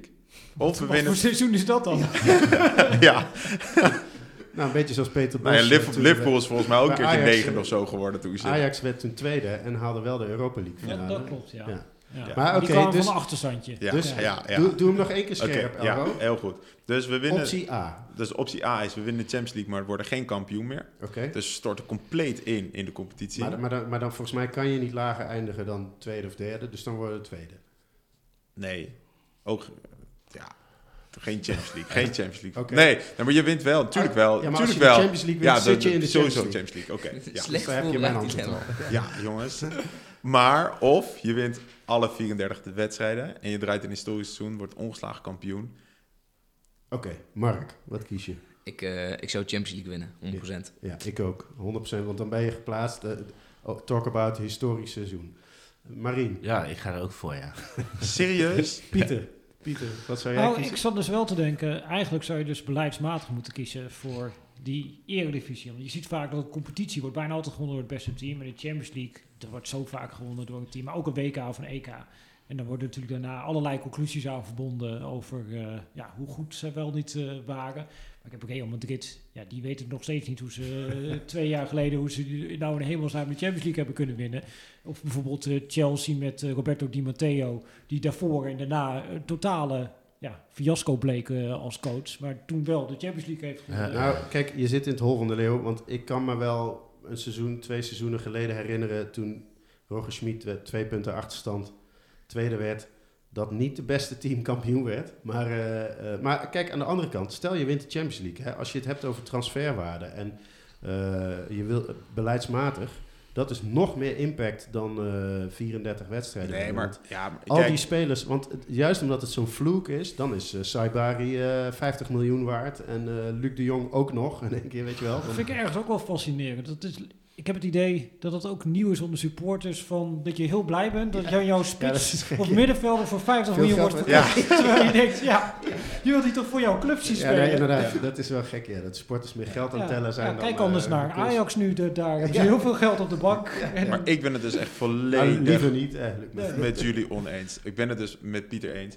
Maar als je 34 wedstrijden wint en je draait een historisch seizoen, dan hebben ze er toch nog eeuwig over. Daar gaat, daar gaat toch meer door Europa als dat de PSV Champions League wint. Nou, 100 procent, 100 procent. ik, ik, Als je 34 wedstrijden wint, je wint de hele competitie. Iedere wedstrijd. acht- nee, 1988 is ook niet ben gebeurd. ik gaan voetballen. Omdat, Ja, de- eh, verloor, PSV, Breukelen- verloor PSV wedstrijd 23 of zo Ja, nee, maar, maar die, die, die Hans van Bre de PS Eindhoven is de kleinste stad in Europa met een Europa Cup 1. Het is echt fantastisch Nee, hoor. ja, Eh, dat zal me wel, maar de Champions League kan me echt gestolen we, worden. we gaan door, we gaan door. Ehm, we gaan even naar Peter Bos. Ehm, eh, Pieter, jij hebt, eh, eh, Peter Bos was op de boekpresentatie van jouw boek. Mhm. Jij eh, kent hem al wat langer. Voor, ik begreep ook dat jij toen eh, bent uitgenodigd door Peter Bos bij hem thuis Ja, in die tijd. Ehm, eh, dat was een jaar of vijf geleden of zo? ja, dat was in die periode. Toen was hij trainer eh, van Bij- bij Ajax. Ajax, ja. dat was in die periode. En was ben jij hem toen gaan volgen of al langer? Nee, ja, de trainer Peter Bos eh, kende ik natuurlijk ook al wel eh, voordat hij... eh, Van en, ja, precies. Kijk, ja. en kijk Vitesse. de- de- dat soort trainers... er wordt mij vaak gevraagd ook van... Ja, wat is een soort van je favoriete trainer? Ik zeg ook helemaal niet dat Peter Bos de beste trainer is. Zoals ik ook niet zeg dat Jorge Zampoli de beste trainer is. Maar ik vind het altijd leuk als iemand op een grens zit. Een trainer dat je denkt van... Het is absurd eigenlijk wat jij doet, maar je hebt er wel over nagedacht. Dan, Mhm. dan ben je eigenlijk mijn man. Eh, Ja. Terwijl zeg maar, ja, eh pak een beet, eh, Guardiola is ook over nagedacht, maar het is zelden echt absurd wat hij doet. En ja, Bos is iemand die speelt met Heracles uit in de Kuip. Die denkt, ja, 3-4-3. Ja, Ja. ja. dat gaan we doen. Ja. En dan soms ook nog dat hij denkt, eh, 3-4-3 met Rienstra, die ook helemaal niet kan verdedigen, als middelste centrale verdediger. Wel, dat, Nee. dat, dat is de trainer Peter Bos. En, En- dan denk ik, je hebt mijn attentie. En, en eh, hij heeft jouw attentie dus al een aantal jaar. En wa- wat, hoe is de Peter Bos van eind 2023 anders dan toen hij bij Vitesse en bij Ajax zat? Ja, ik denk totaal andere trainer. Echt. Noem eens een paar dingen. Ja, hij heeft een enorme ontwikkeling doorgemaakt in zijn manier van denken. En dat gaat dan hem niet per se op visie of filosofie niveau, maar meer van hoe ga je dat eh, toepassen. Eh, ik heb met hem bijvoorbeeld ook wel eens gehad. Kijk, hij speelde dus altijd 4-3-3 of 3-4-3 met een ruit op het middenveld. De, de Cruyff-systemen, zeg maar. En dat hij bij eh Maccabi kwam, waar natuurlijk de zoon van Cruyff zat. Mhm. En dat die hem, dat dat eigenlijk de eerste was in zijn carrière als trainer, die hem ging bevragen op, ja, dan kan het ook niet soms een ander systeem zijn. Dan kan niet een keer met een vierkant op het middenveld eh, of ja, op een andere manier eh, Zoals- spelen. Zoals ooit eh, Van Bommel bij Cruijff deed, overigens. Maar ga verder. Ja, zo deed Jordi Cruijff dat bij, Bij Bos. Bos. En als je dan kijkt, ja, door de jaren heen in het buitenland, ja, is hij dat gaan doen. Maar ook steeds meer bezig gegaan met ja, hoe ja, bescherming mijn team tegen, ja, tegen aanvallen. En ook die rol bijvoorbeeld waar we net over hadden met These, die dan als derde centrale verdediger speelt in de opbouw. Of Des, die aan de binnenkant speelt eh, aan de opbouw. Ja, als je zelfs het eh, team waarmee hij de Europa League finale haalde bij Ajax, dat was allemaal totaal non-existent. Dus, dus is hij, eh, geef er eens een woord aan. Is hij daarin, ja, heeft hij gewoon meer dingen toegevoegd aan zijn arsenaal? Of heeft hij gewoon gezien dat, ja, Ik is, denk hij, dat is het- hij behoudender? Of is hij Nou, juist, hoe je het moet zien is dat ja, hij is een soort architect of timmerman die een Mhm. bepaalde visie heeft op een gebouw wat hij wil neerzetten. Maar hij heeft veel meer gereedschap nu eigenlijk in zijn ja, ja. ja. kist. Als je zijn hersenpan als kist ziet, waarmee hij dat uiteindelijk eh, kan Hij is, hij, is, bouwen. hij is minder beperkt, hij heeft, hij heeft, eh, eh, ja, hij heeft meer in zijn, in zijn mars. Ja, Betekent dat ook, want je hoort vaak teams van Peter Bos gaan instorten in de tweede seizoenshelft of uh, wat dan ook. Is die, dat, dat is een beetje een van die mythes die grotendeels gelul is, denk ik. Maar toch betekent dat ook dat die kans daarop kleiner is nu, omdat hij gewoon meer opties heeft in zijn hoofd en in zijn selectie. ik denk dat dat zo is, maar dan ga je er inderdaad ook van uit dat het voorheen een groot risico was bij Peter eh, eh, Bos teams dat dit eh, het geval was. Terwijl denk ik gebaseerd is op ja, licht anekdotisch eh, bewijsmateriaal, zoals het vaak is eh, in het Vo- voetbal. Dus hij is toen met Vitesse, is hij op een gegeven moment als koploper de winterstop ingegaan. Nou, dat is toen misgegaan. Bij Leverkusen bijna als koploper de eh, winterstop ingegaan. Dat is fout gegaan. Eh, en aan de hand van die twee voorbeelden wordt dan Ja, mij ja. een beetje geconstrueerd dat dit een beeld is eh, bij Bos. Terwijl nou, dat, dat seizoen bij Ajax kwam net ook aan de orde. Ja, dat was versterkt andersom. En je hebt natuurlijk nog Dortmund waar die een vliegende start had en het daarna ook vliegend fout ging. Maar dat lag meer aan de, aan de club en de selectie misschien wel. Maar je hebt inderdaad altijd ja, omstandigheden bij die club. En ik denk ook helemaal niet dat je het verhaal wat er was bij Vitesse, waar ook bijvoorbeeld Chelsea eigenlijk helemaal niet wilde dat die kampioen werden. Want dan was het misschien een probleem dat ze niet in de Champions League uit Ja. moesten komen. Ja, ja. En er was nog dat trainingskamp waar dat een enorme gedoe was met die Israëlische verdediger die niet mee mocht eh, op trainingskamp eh, en allemaal daar eh, gedoe over. Ja, Leverkusen met een aantal blessures wat destijds speelde en Dortmund waar inderdaad dynamiek met de selectie totaal eh, anders was. Ja, je kunt helemaal niet al die drie voorbeelden op zijn elkaar gewoon, leggen. er zijn gewoon oorzaken aanwijsbaar. Ja, en Ja. dan, daarom is het ook vaak best wel lastig om daar vanaf de buitenkant over te oordelen. Net als bijvoorbeeld die periode bij eh, Lyon. Marien? Ja, volgens mij, ik, ik zat wat meer, eh, want jij ging echt zeg maar zijn, eh, zijn tijdperk af, maar volgens mij is het nog klinischer. Volgens mij, op het moment dat je ontsla- ontslagen wordt, is de aanleiding altijd dat een club instort of een team instort. Dus de resultaten gaan tegenvallen. Eh, en het tweede is, ik denk dat de Eredivisie natuurlijk ook wel een factor is. Eh, als je nu ziet zeg maar, hoe de Eredivisie samen, samengesteld is, ja, dan moet je ook wel heel erg je best gaan doen zeg maar, om als topclub Ja, in te eh, storten. Ik wil daar toch even weerwoord heen geven, want dat beeld ontstaat een beetje van, ja, dat, volgens mij is de Eredivisie in de afgelopen jaren consequent sterker geworden. We, je hebt misschien wel meer matige clubs, maar de top, als je kijkt naar de, onze positie in de coëfficiëntenlijst, dat komt natuurlijk, vroeger had je een sterk Ajax of een sterk PSV, maar je hebt nu echt gewoon vier, vijf teams die in Europa best sterk kunnen opereren, natuurlijk op hun eigen niveau.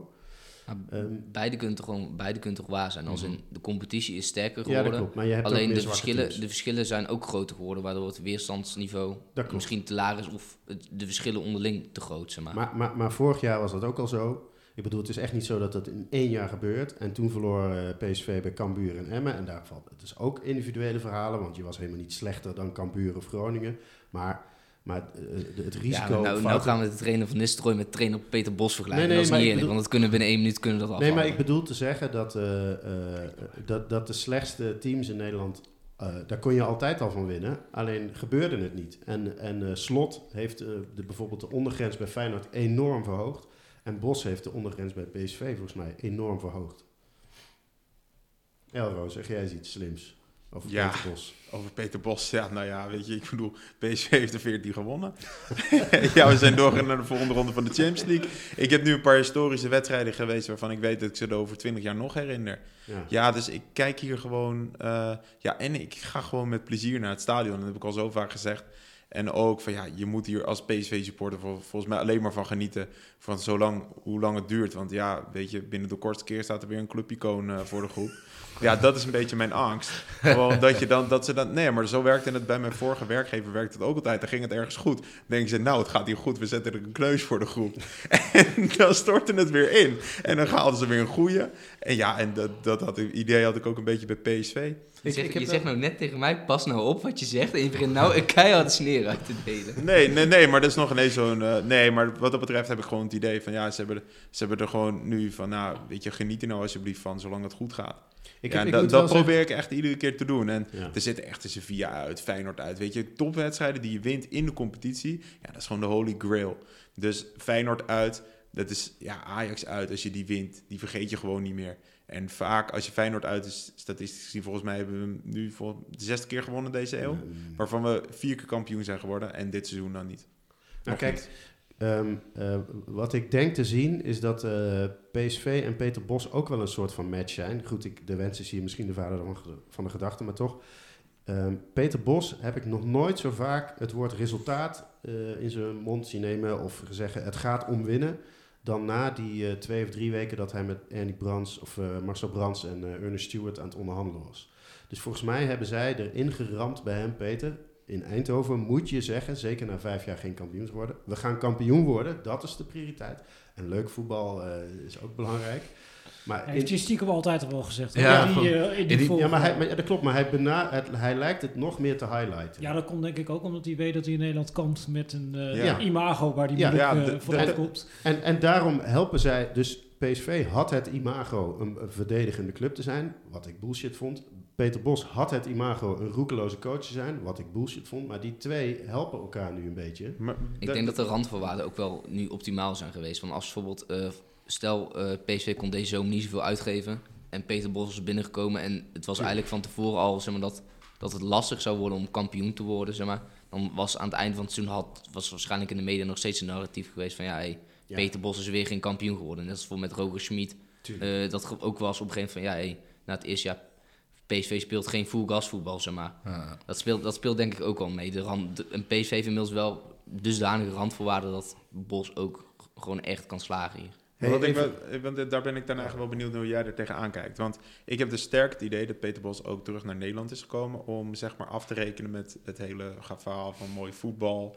En eh, nou ja, tweede, maar wel mooi voetbal. Wat, hoe, sta jij er, wat denk jij? Dat hij echt op die, op die revanche uit is? Dat, dat idee Ja. heb ik heel sterk namelijk. Nee, ik denk niet per se om af te rekenen met... ehm, ja, het heeft natuurlijk ook altijd met omstandigheden te maken. Dus Ja. eh Leverkusen, nou wel een goede periode gehad. En daar natuurlijk op een vervelende manier weggegaan met een eh, ontslag. Bij Lyon, nou, je kan ook zien waar Lyon nu staat. Eh, maar op dat moment werd het nog wel gezien als zijnde, ja, echt een hele grote club. Eh, en ook niet goed gepresteerd. Eh, en hij gaf natuurlijk ook aan, ja, ik heb eh, Duitsland gehad. Ik heb... eh, Frankrijk gehad. Ik zou ook nog graag de Premier League eh, willen doen. Alleen ja, met het cv wat hij recent had met ja, Dortmund, Leverkusen, Lyon, kom je daar gewoon niet binnen in de Premier League. En ja, zijn gezin, ja, daarvoor is het misschien op een gegeven moment ook weer lekker van Ja. in, In Nederland wonen. En dat soort dingen spelen denk ik ook gewoon mee met die keuze uiteindelijk. In hoeverre, zie je dit als een stunt van PSV? Want ik vond bijvoorbeeld toen ze Smit presenteerden, dacht ik echt van waar komt dit vandaan? Waarom kiest deze man voor onze club? Eh, hoe, hoe schouw je Bos daarin? In de categorie stunt ook? Ja, stunt, het was wel de best beschikbare optie. En dat ze die zoveel overtuiging hebben binnengehaald eh, bij PSV. En zo snel hebben geschakeld naar het vertrek van eh Ruud van Nistelrooy.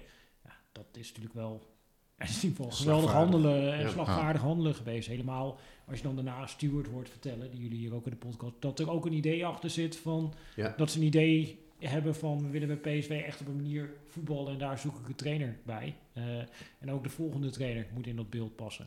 Hey, ik wil even eh, door eh, naar een paar eh, eh, no- nog wat meer random vragen.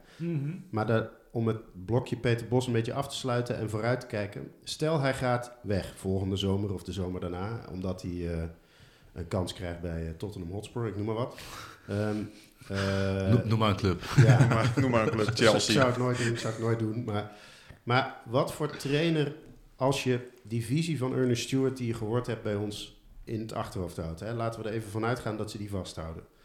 En je hoeft niet een clubicoon aan te stellen. Mhm. Want Adi Ramzi is er nog net niet helemaal klaar voor. Eh, de Theo finale van de Afrikaanse Champions Ja, League daarom. gehad. Ja, ja. Nee, dus ik vind ook helemaal... De, de, PSV leidt best goede trainers op. Ik bedoel, Mark van Bommel is kampioen geworden en heeft de Champions League... eh, Ja, het zijn nog niet, Ja. het zijn nog geen clubs. maar maar eh, eh, welke trainer vind jij interessant die een beetje een vergelijkbare visie hebben... of hetzelfde zouden kunnen brengen... als je over anderhalf jaar een nieuwe trainer zou moeten aanstellen? Ik denk in Nederland zie ik niet heel veel. Dick maar Schreuder? Dick Schreuder, die inderdaad opleiding voor PSV ook eh, gezeten. Dus nou, half clubicoon. hij is welkom, hij is welkom. Dat is natuurlijk niet, maar dat is wel eh, ja, een speler met een, een trainer met een onderscheidende visie. En als ik nu ook weer zie hoe hij eh Castellon eh, laat voetballen. Ik heb ze gisteravond toevallig aan het werk gezien, ook weer tegen Real Oviedo in de Copa del Rey. Die spelen niveau hoger. En hij had elf wisselspelers opgesteld, dus ze tikten ze helemaal schil in wonnen daar met eh 2-1 van. Dan denk je wel van, oké, dat, Dat daar, daar zit, wel, eh, zit wel lijn in. En je hebt natuurlijk ook gezien bij PEC ten dode opgeschreven. En dat was natuurlijk echt het verhaal. Ja, er zit ja. niks meer in in deze selectie, et cetera, et cetera. Mhm. Ja, exact dezelfde selectie. En eh tweede seizoen zelf speelde ze een linker rijtje. Ja, dat suggereert wel dat dit een goede training is. En hij heeft het nu toe eigenlijk altijd moeten doen met ja, wat dan gezien wordt vanuit de buitenwereld als matig materiaal. Ja, als ik denk als je zo'n trainer goed materiaal geeft, dat je echt hele spectaculaire dingen kan gaan zien. Ja, ik vind wel dat je een beetje Michiel aan de maan napraten bent. Ja, die heeft hem geplukt. Ja, die heeft ja. hem geplukt. Nee, We hebben hier te maken met een echte en- vaste luisteraar. Andere namen, eh, of een buitenlandse naam, die eh, een beetje in die visie van Ernest Stewart zou passen? Poeh, moet ik even nadenken. Nou, wie, wie ik ook wel echt goed vind eh, in Nederland, eh, Jan Siersma, die nu bij eh Jong AZ zit. Ik denk eigenlijk dat ze bij AZ van plan zijn om hem door te schuiven. Of Maarten Martens, die er ook goed op staat daar. Mocht Pascal Jansen vertrekken. En je hoort natuurlijk vaak de naam Pascal Jansen genoemd worden, Nederlands club, voor Ja. de trainer. Ja, we moeten Pascal iemand. We zoeken bij AZ. En dat is ook eigenlijk Ook een zeggen... clubicoon van PSV. Want, eh, Als je dan hoofdje- toch bij AZ gaat zoeken, dan moet je eigenlijk gewoon Siersma pakken. Hun gedroomde opvolger, dat je die direct eh, die kant eh, ophaalt. Eh, alleen dit is natuurlijk ook een risicootje, omdat hij het nooit op een heel hoog niveau heeft laten zien. Maar alles van wat ik van hem en zijn ploegen gezien eh, Ja. heb, ben ik wel onder de indruk van hem als trainer. Mark, jij, eh, jij kijkt volgens mij naar Jozef Oosting, toch? Ja, ik vind het dan, eh, ik vind het wel een interessant trainer. Maar ik, ik, zou, ik heb te weinig wedstrijden gezien, in ieder geval van Twente dit jaar, om nou te kunnen bepalen of hij echt binnen die, eh, binnen die visie past. Nou, dat vind ik dus wel het leuke aan Jozef Oosting. Want ik twijfelde heel erg toen hij naar Twente ging. Omdat ik hem bij RKC gezien en daar was hij heel erg tactisch variabel. Maar dat was heel erg ook op counter en omschakeling gericht. En bijna altijd met drie centrale verdedigers. Eh, en dan zie je hem binnenstappen bij Twente. En op een totaal andere manier gaan spelen. Maar ook weer heel erg goed. Ik zag ze de voorbereiding tegen Schalke. En toen dacht ik meteen, oké, ik zie meer patronen en druk zetten, et cetera. eh, los van de individuele spelers, dan dat ik in die hele periode onder Ron Jans heb gezien. Eh, en hij is gewoon kwaliteit verloren en ze presteren. Ja, net zo goed. Ja, dat laat denk ik wel zien dat eh Jozef Oosting, dat het ook echt Een vakman is. Ja. Hey, ik wil even iets meer naar eh, wat vragen over jou als journalist, eh, als voetbalduider en bij VI. Jij was vrij jong toen je daar eh, Mhm. Hoe was het om eh, bij VI of in de voetbalwereld eh, binnen te komen als relatieve onbekende jonkie? Ja, hoe was dat? Ja, een beetje eigenlijk eh, erin gerold. Dus ik ben op mijn vijftiende begonnen met mijn eigen blog Catenaccio. En dat liep ja, redelijk snel enigszins uit de hand. Dus dat we veel lezers daarmee konden vinden. En ja, op die manier ook bij VI gevraagd. eh, en daar eh terechtgekomen. Ik heb het toch tijdens mijn studie een beetje gecombineerd. eh, en ja, daarna daar aan de slag gegaan. En- maar omdat je er zo langzaam inrolt, is het lastig om te zeggen van het is helemaal. En klopt zeg maar het verhaal dat ze tijdens het WK 2014 echt jullie blog aan het refreshen waren bij het Nederlands elftal? Nou ja, wat klopt is dat we, we publiceerden destijds in Blendel tijdens dat toernooi. Want Blendel werd net opgericht. Ja. Eh, en toen hebben wij op een gegeven moment een mail gekregen van een van de scouts van eh, Oranje van... Hey, wanneer hebben jullie die analyses eigenlijk af? Eh, en kunnen jullie ze eerder opsturen? Ja, En dat, dat hebben we gedaan tijdens dat toernooi. Maar wat, wat ze ermee gedaan hebben, dat, eh, dat is het tweede. Maar dat is, werd wel gevraagd, ja. Nou, maar dit, dit vind ik cool, want ehm, en stond daar ook in wisselen van de keeper? Nou, ik kan me Vlak nog wel herinneren dat we vlak voor die penalty-serie hebben we toen ook die data getweet. Eh, het was natuurlijk niet heel onbekend dat eh, Jasper Sillissen totaal geen penalties eh, kon stoppen. Maar ook dat Krul eigenlijk eh veel betere optie was. Alleen dat is zeker niet op basis van eh, ons advies gebeurd. Nee, oké. Nou, aan het begin van de podcast gaf ik jou wat complimenten. eh, maar ik heb wel lang het idee gehad dat ehm, hoe goed het met een voetballand gaat, kun je ook een beetje zien aan de, aan de belangrijkste duiders en journalisten in een land.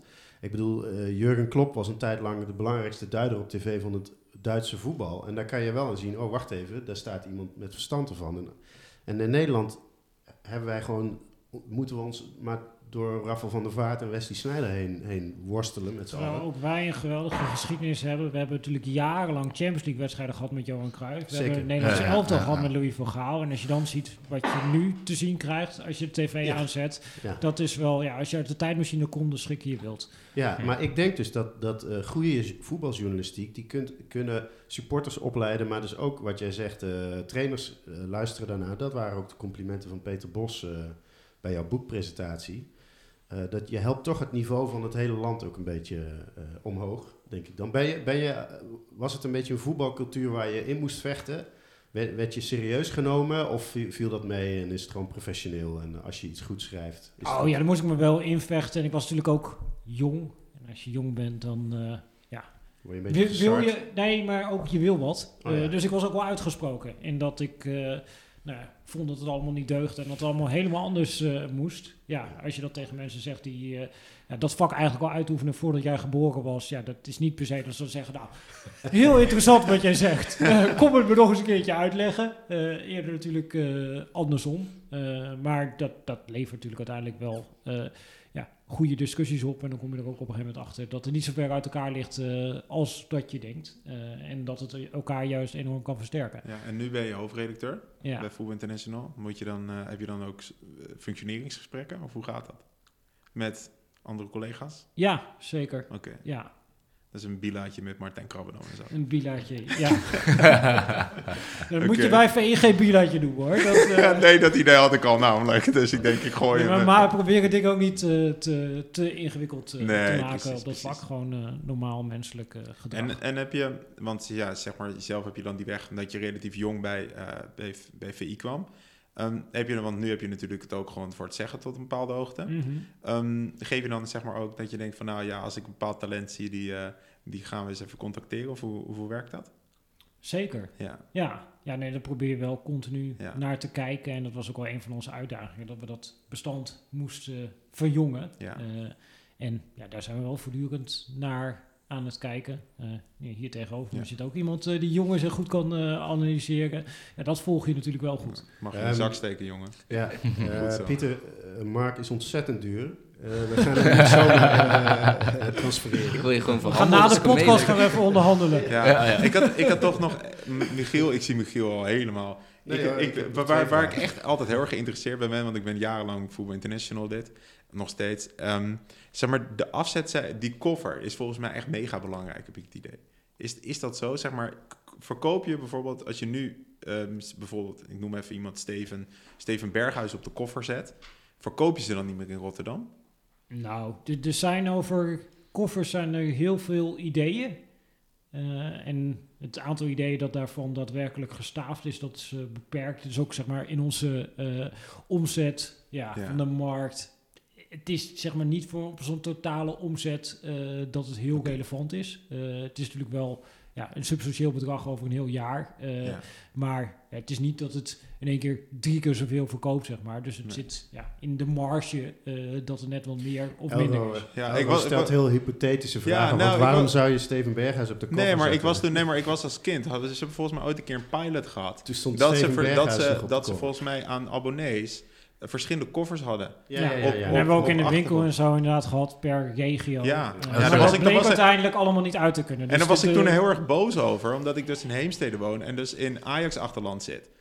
En ik dus echt, Ja, zeg maar, toen, toen bereid was je mee. Ja. om... Ja. Ja. en ik denk van, nou, nu ik toch de hoofdredacteur van, van Penny voor mijn neus heb zitten, dan ga ik Ja, een verhaal dat was niet in mijn periode. Nee, dus, oké, eh, kun je, oké. kun je bij, ja, ik ben wel ambtelijk verantwoordelijk misschien. net als ja, een minister, exact. toch? Ja, ja, zo werkt Ja. dat. Dat ik hier toch erop afgezet kan worden. Ja, Ik, denk, ik, ik denk, ik wil het toch even weten. Hey, ik heb nog twee vragen eh, Ja. voor, voor Pieter. Ehm, eh, hoe, hoe, iemand eh, vroeg, even kijken, Stok, Stoklex eh, via Twitter vroeg... eh, hoe is het om met jou eh, naar voetbal te kijken? Ehm, Saai. ja, waar let je op? Ja, ben je aantekeningen aan het maken of schreeuw je het uit? Of, eh, Nee, ik schreeuw niks uit. Ook niet als Messi eh, een paas geeft die je nog nooit had gezien? Dan Nee, eigenlijk ook stukje niet. Ja, zeg maar, als ik moet analyseren en ik eh, schrijf erover, ja, dan ben je ook gewoon eh, ja, geconcentreerd eh, bezig. En je probeert het bij proberen dat eh, relatief kort naar het laatste fluitsignaal eh, te doen. Dan heb je eigenlijk al je handen, handen vol eh, zonder emoties erbij. Maar ja, sowieso ben ik niet een hele emotionele voetbalkijker Want- op dat vlak. Want hoe krijg je dat voor elkaar? Want ik zie soms wel eens, dan, dan heb jij gewoon al binnen 20 minuten... denk je van, ja, weet je, ik, ik, ik heb het geluid nog eens aangezet, bij wijze van spreken. Heb je gewoon binnen 20 minuten, heb je al, weet je al precies hoe, hoe, hoe, hoe, hoe, hoe kan dit? Dan heb je gewoon binnen 20 minuten, weet je al, nou ja, weet je, eh, dit en dit gebeurt er. Nou, dit is allemaal van die plaatjes, van de strepen er doorheen. zijn eh, idool aan tafel. Die Ja, nee, nee, maar, nee, maar dan dat? zie ik ook al leeftijd 17 minuten. Ik denk, ja, hoe krijg je dat, hoe krijg je dat voor elkaar? Nou, ja, Hoe- Wat is het geheim? goed voorbereiden, dat Ja. is denk ik eh, Ja. heel belangrijk. Ik denk dat als je dat wilt doen bij een wedstrijd, dat je vaak beide ploegen goed moet kennen. Eh, en ja, je eigenlijk in die hoofden van die trainers al vooraf gekropen moet zijn van, oké, ja, wat zouden ze kunnen doen eh, Ja. en wat eh, gaat er gebeuren? En twee, wat wel belangrijk is, is dat eh, ik werk altijd met een tweede scherm erbij, waarin ik ja, direct wedstrijdsituaties ook Ja. kan terugkijken. Oké. Eh, nou ja, zuivere speeltijd zou voor mij misschien niet een heel goed idee zijn. Want eh, dat spel ligt ook gewoon een half uur ligt het stil. Ja. En dan kun je ook eigenlijk een heleboel fragmenten kun je dus al Ja. eh, Ja. twee, drie keer gezien hebben in de wedstrijd eh, van 90 minuten. En dat eh, ja, helpt en, ook mee. En aan dat soort momenten heb je vaak dan al genoeg om zeg maar, een bepaald patroon te kunnen herkennen. Ja, dus zeker zeg maar het tactische patroon, dat is redelijk snel in de wedstrijd dat je dat eh, ziet. Eh, maar alleen wat beslissend gaat zijn Ja. in de wedstrijd, eh, net als als je afgelopen weekend pakt eh, Feyenoord-PSV, ja, dan weet je wat het tactische patroon is, maar weet je niet hoe het beslist kan worden. Want als Boskakli niet de bal wegglijdt, eh, Ja. dan schiet Jiménez misschien hem binnen. Eh, en dan hadden we hier gezeten en dan nog gezegd, ja, dat had Arne Slot eh, toch allemaal fantastisch gezien. PSV weer afgetest. Ja, schout achterin, hoe kun je dat nou doen? Ja. ja. nou ja, even daarover gesproken. Dus dingen die jou, eh, even los van, van PSV of zelfs het Nederlandse voetbal, eh, dingen die jou eh, verrassen, dingen die je nieuw ziet. Ik, ik zag je laatst iets schrijven of tweeten over eh, Fluminense, volgens mij. Mhm. Maar eh, kun je, waar ga jij de komende week op letten? Een trainer of een speler of een spelpatroon? Iets wat bijzonder is? Komende week. Nee, weken, gewoon eh, de komende tijd. Wa- wa- waar moeten wij allemaal naar kijken? Waar gebeurt iets bijzonders? Nou, als je dus inderdaad zegt waar gebeurt iets bijzonders, dan kan ik nog steeds ook eh Fluminense aanraden. Ja, vooral omdat dat een type voetbal is wat we eigenlijk zo kennen in eh, Europa. Het gaat trouwens niet zo goed met hem als bondscoach van eh, Brazilië tot nu toe. Eh, maar de Europese stijl, ik denk als je teams in Europa gaat bekijken en dan op een wedstrijdformulier, ja, dan is in Nederland nog vaker discussie 4-3, 3-4-3, eh, weet je wel, Mhm. dat soort discussies, 5-3-2, heel defensief. Als jij ieder team in Europa gaat kijken en hoe staan ze in de aanvalsfase, dan zie je ze allemaal over die vijf stroken, eh, waarin het veld door veel trainers, ook door Peter Bos, eh, verdeeld wordt, zie je die vijf stroken bezet worden eh, tijdens het aanvallen. En het enige wat verschilt is aan die linker buitenkant of daar nou een linksback of een linksbuiten staat. Mhm. En voor de rest is het allemaal hetzelfde. Dus dat lijkt allemaal op elkaar. En dit is het team dat het ja, significant anders doet. Eh, dus dat soort dingen, dat vind ik dan Op, eh, leuk om te eh, letten. Op ESPN hoeveel zit de Braziliaanse competitie? Ja, heel soms op ESPN met ja, Copa Libertadores. En Oh ja, bijzondere moet je een, ergens een streampje zien op te duikelen. ja, Maar je kunt ook gewoon op YouTube Fernando Diniz intikken en dan kun je ook genoeg kijken. En, wa- want we hadden het over, ja, over Peter Bos en de spelsystemen.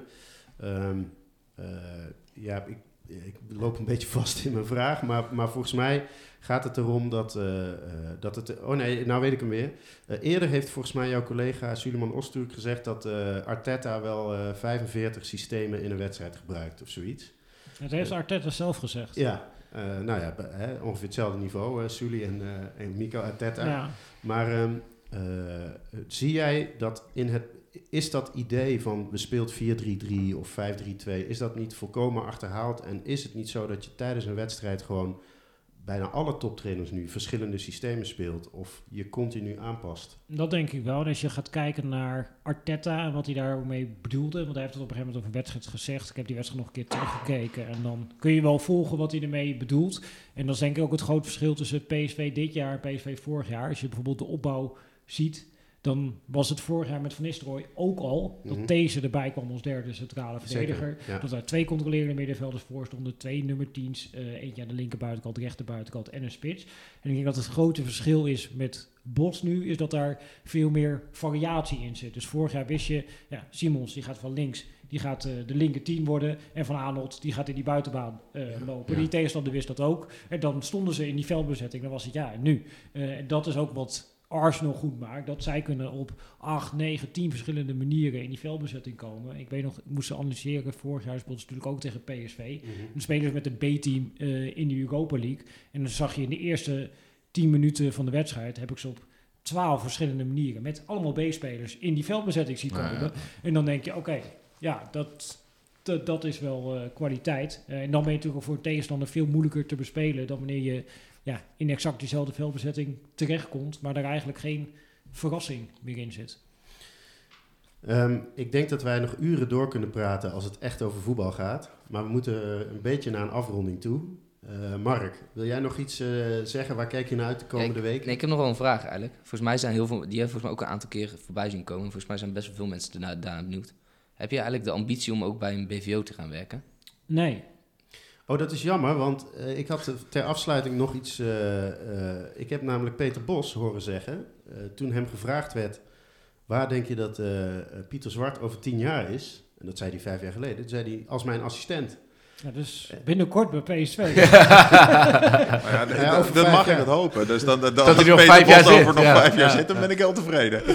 Ja, we zullen dat filmpje zou ik even in de show notes zetten. Maar, Dat is eh, Pieter Zwart binnen, binnen no time clubicoon. En dan weet ik wel wat er gaat gebeuren. er, er worden hier allemaal transfer. Dus, jij- dus jij wordt naar een BVO gepraat, eh, Mark naar VI. eh, er verandert hier van alles ja. Ja. waar we bij zitten. Maar je hebt geen ambities op dit moment. Nee, en ik vind ook dat het lastig te combineren. Stel dat ik morgen wakker word en denk, ja, het begint toch te kriebelen, ik wil het voetbal werken. Dan vind ik dat dat, dat niet te combineren is met dat je ook hoofdredacteur Schrijf. van Hmm. VI bent. Omdat bewust of onbewust eh, Tuurlijk, tuurlijk. gaat dat je werk beïnvloeden. Ja. En de vorige, vorige hoofdredacteur heeft zijn carrière volgens mij omgedraaid. Dus die is eerst gaan voetballen Ja. en toen hoofdredacteur geworden.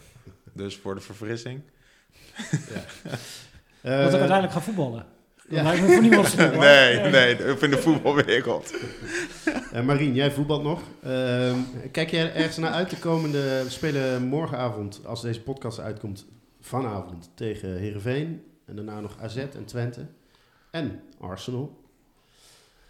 Ik kijk heel erg uit naar AZ uit, sowieso. Dat is de echte test, hè, zei je? Ja, dat is, ja, nee, ik zei als we Feyenoord dan binnen, dan wordt AZ uit de echte test. Maar daar kijk ik enorm naar uit. eh, en trouwens ook wel naar de rentree gewoon weer van, eh, van Noah Lang vooral. Ja. Ja. ja. Eh, Pieter, eh, eh, famous last words. Luister je... eh, je moet nu wel even zeggen dat je vaak naar de 1913-podcast Maar luistert. het is ook oprecht zo. Dat, Ben je- eh, ben je- en ben ik je- vind het leuk dat dit soort initiatieven er zijn. Er is natuurlijk nog een PSV-podcast Ja, waar fans er proberen om op een inhoudelijke manier eh, Ja. erover te praten.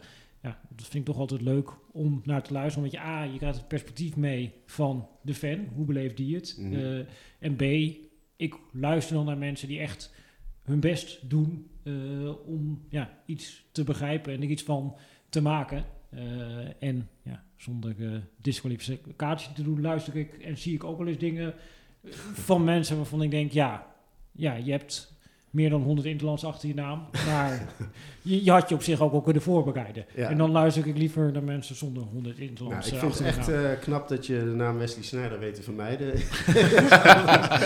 maar, eh, maar ik vind het leuk dat je, dat je luistert. En nou, dit is ook de reden waarom wij de 1913-podcast zijn begonnen.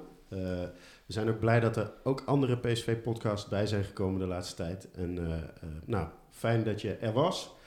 Eh, misschien tot in de eh, toekomst, al dan niet als assistent van Peter Bos.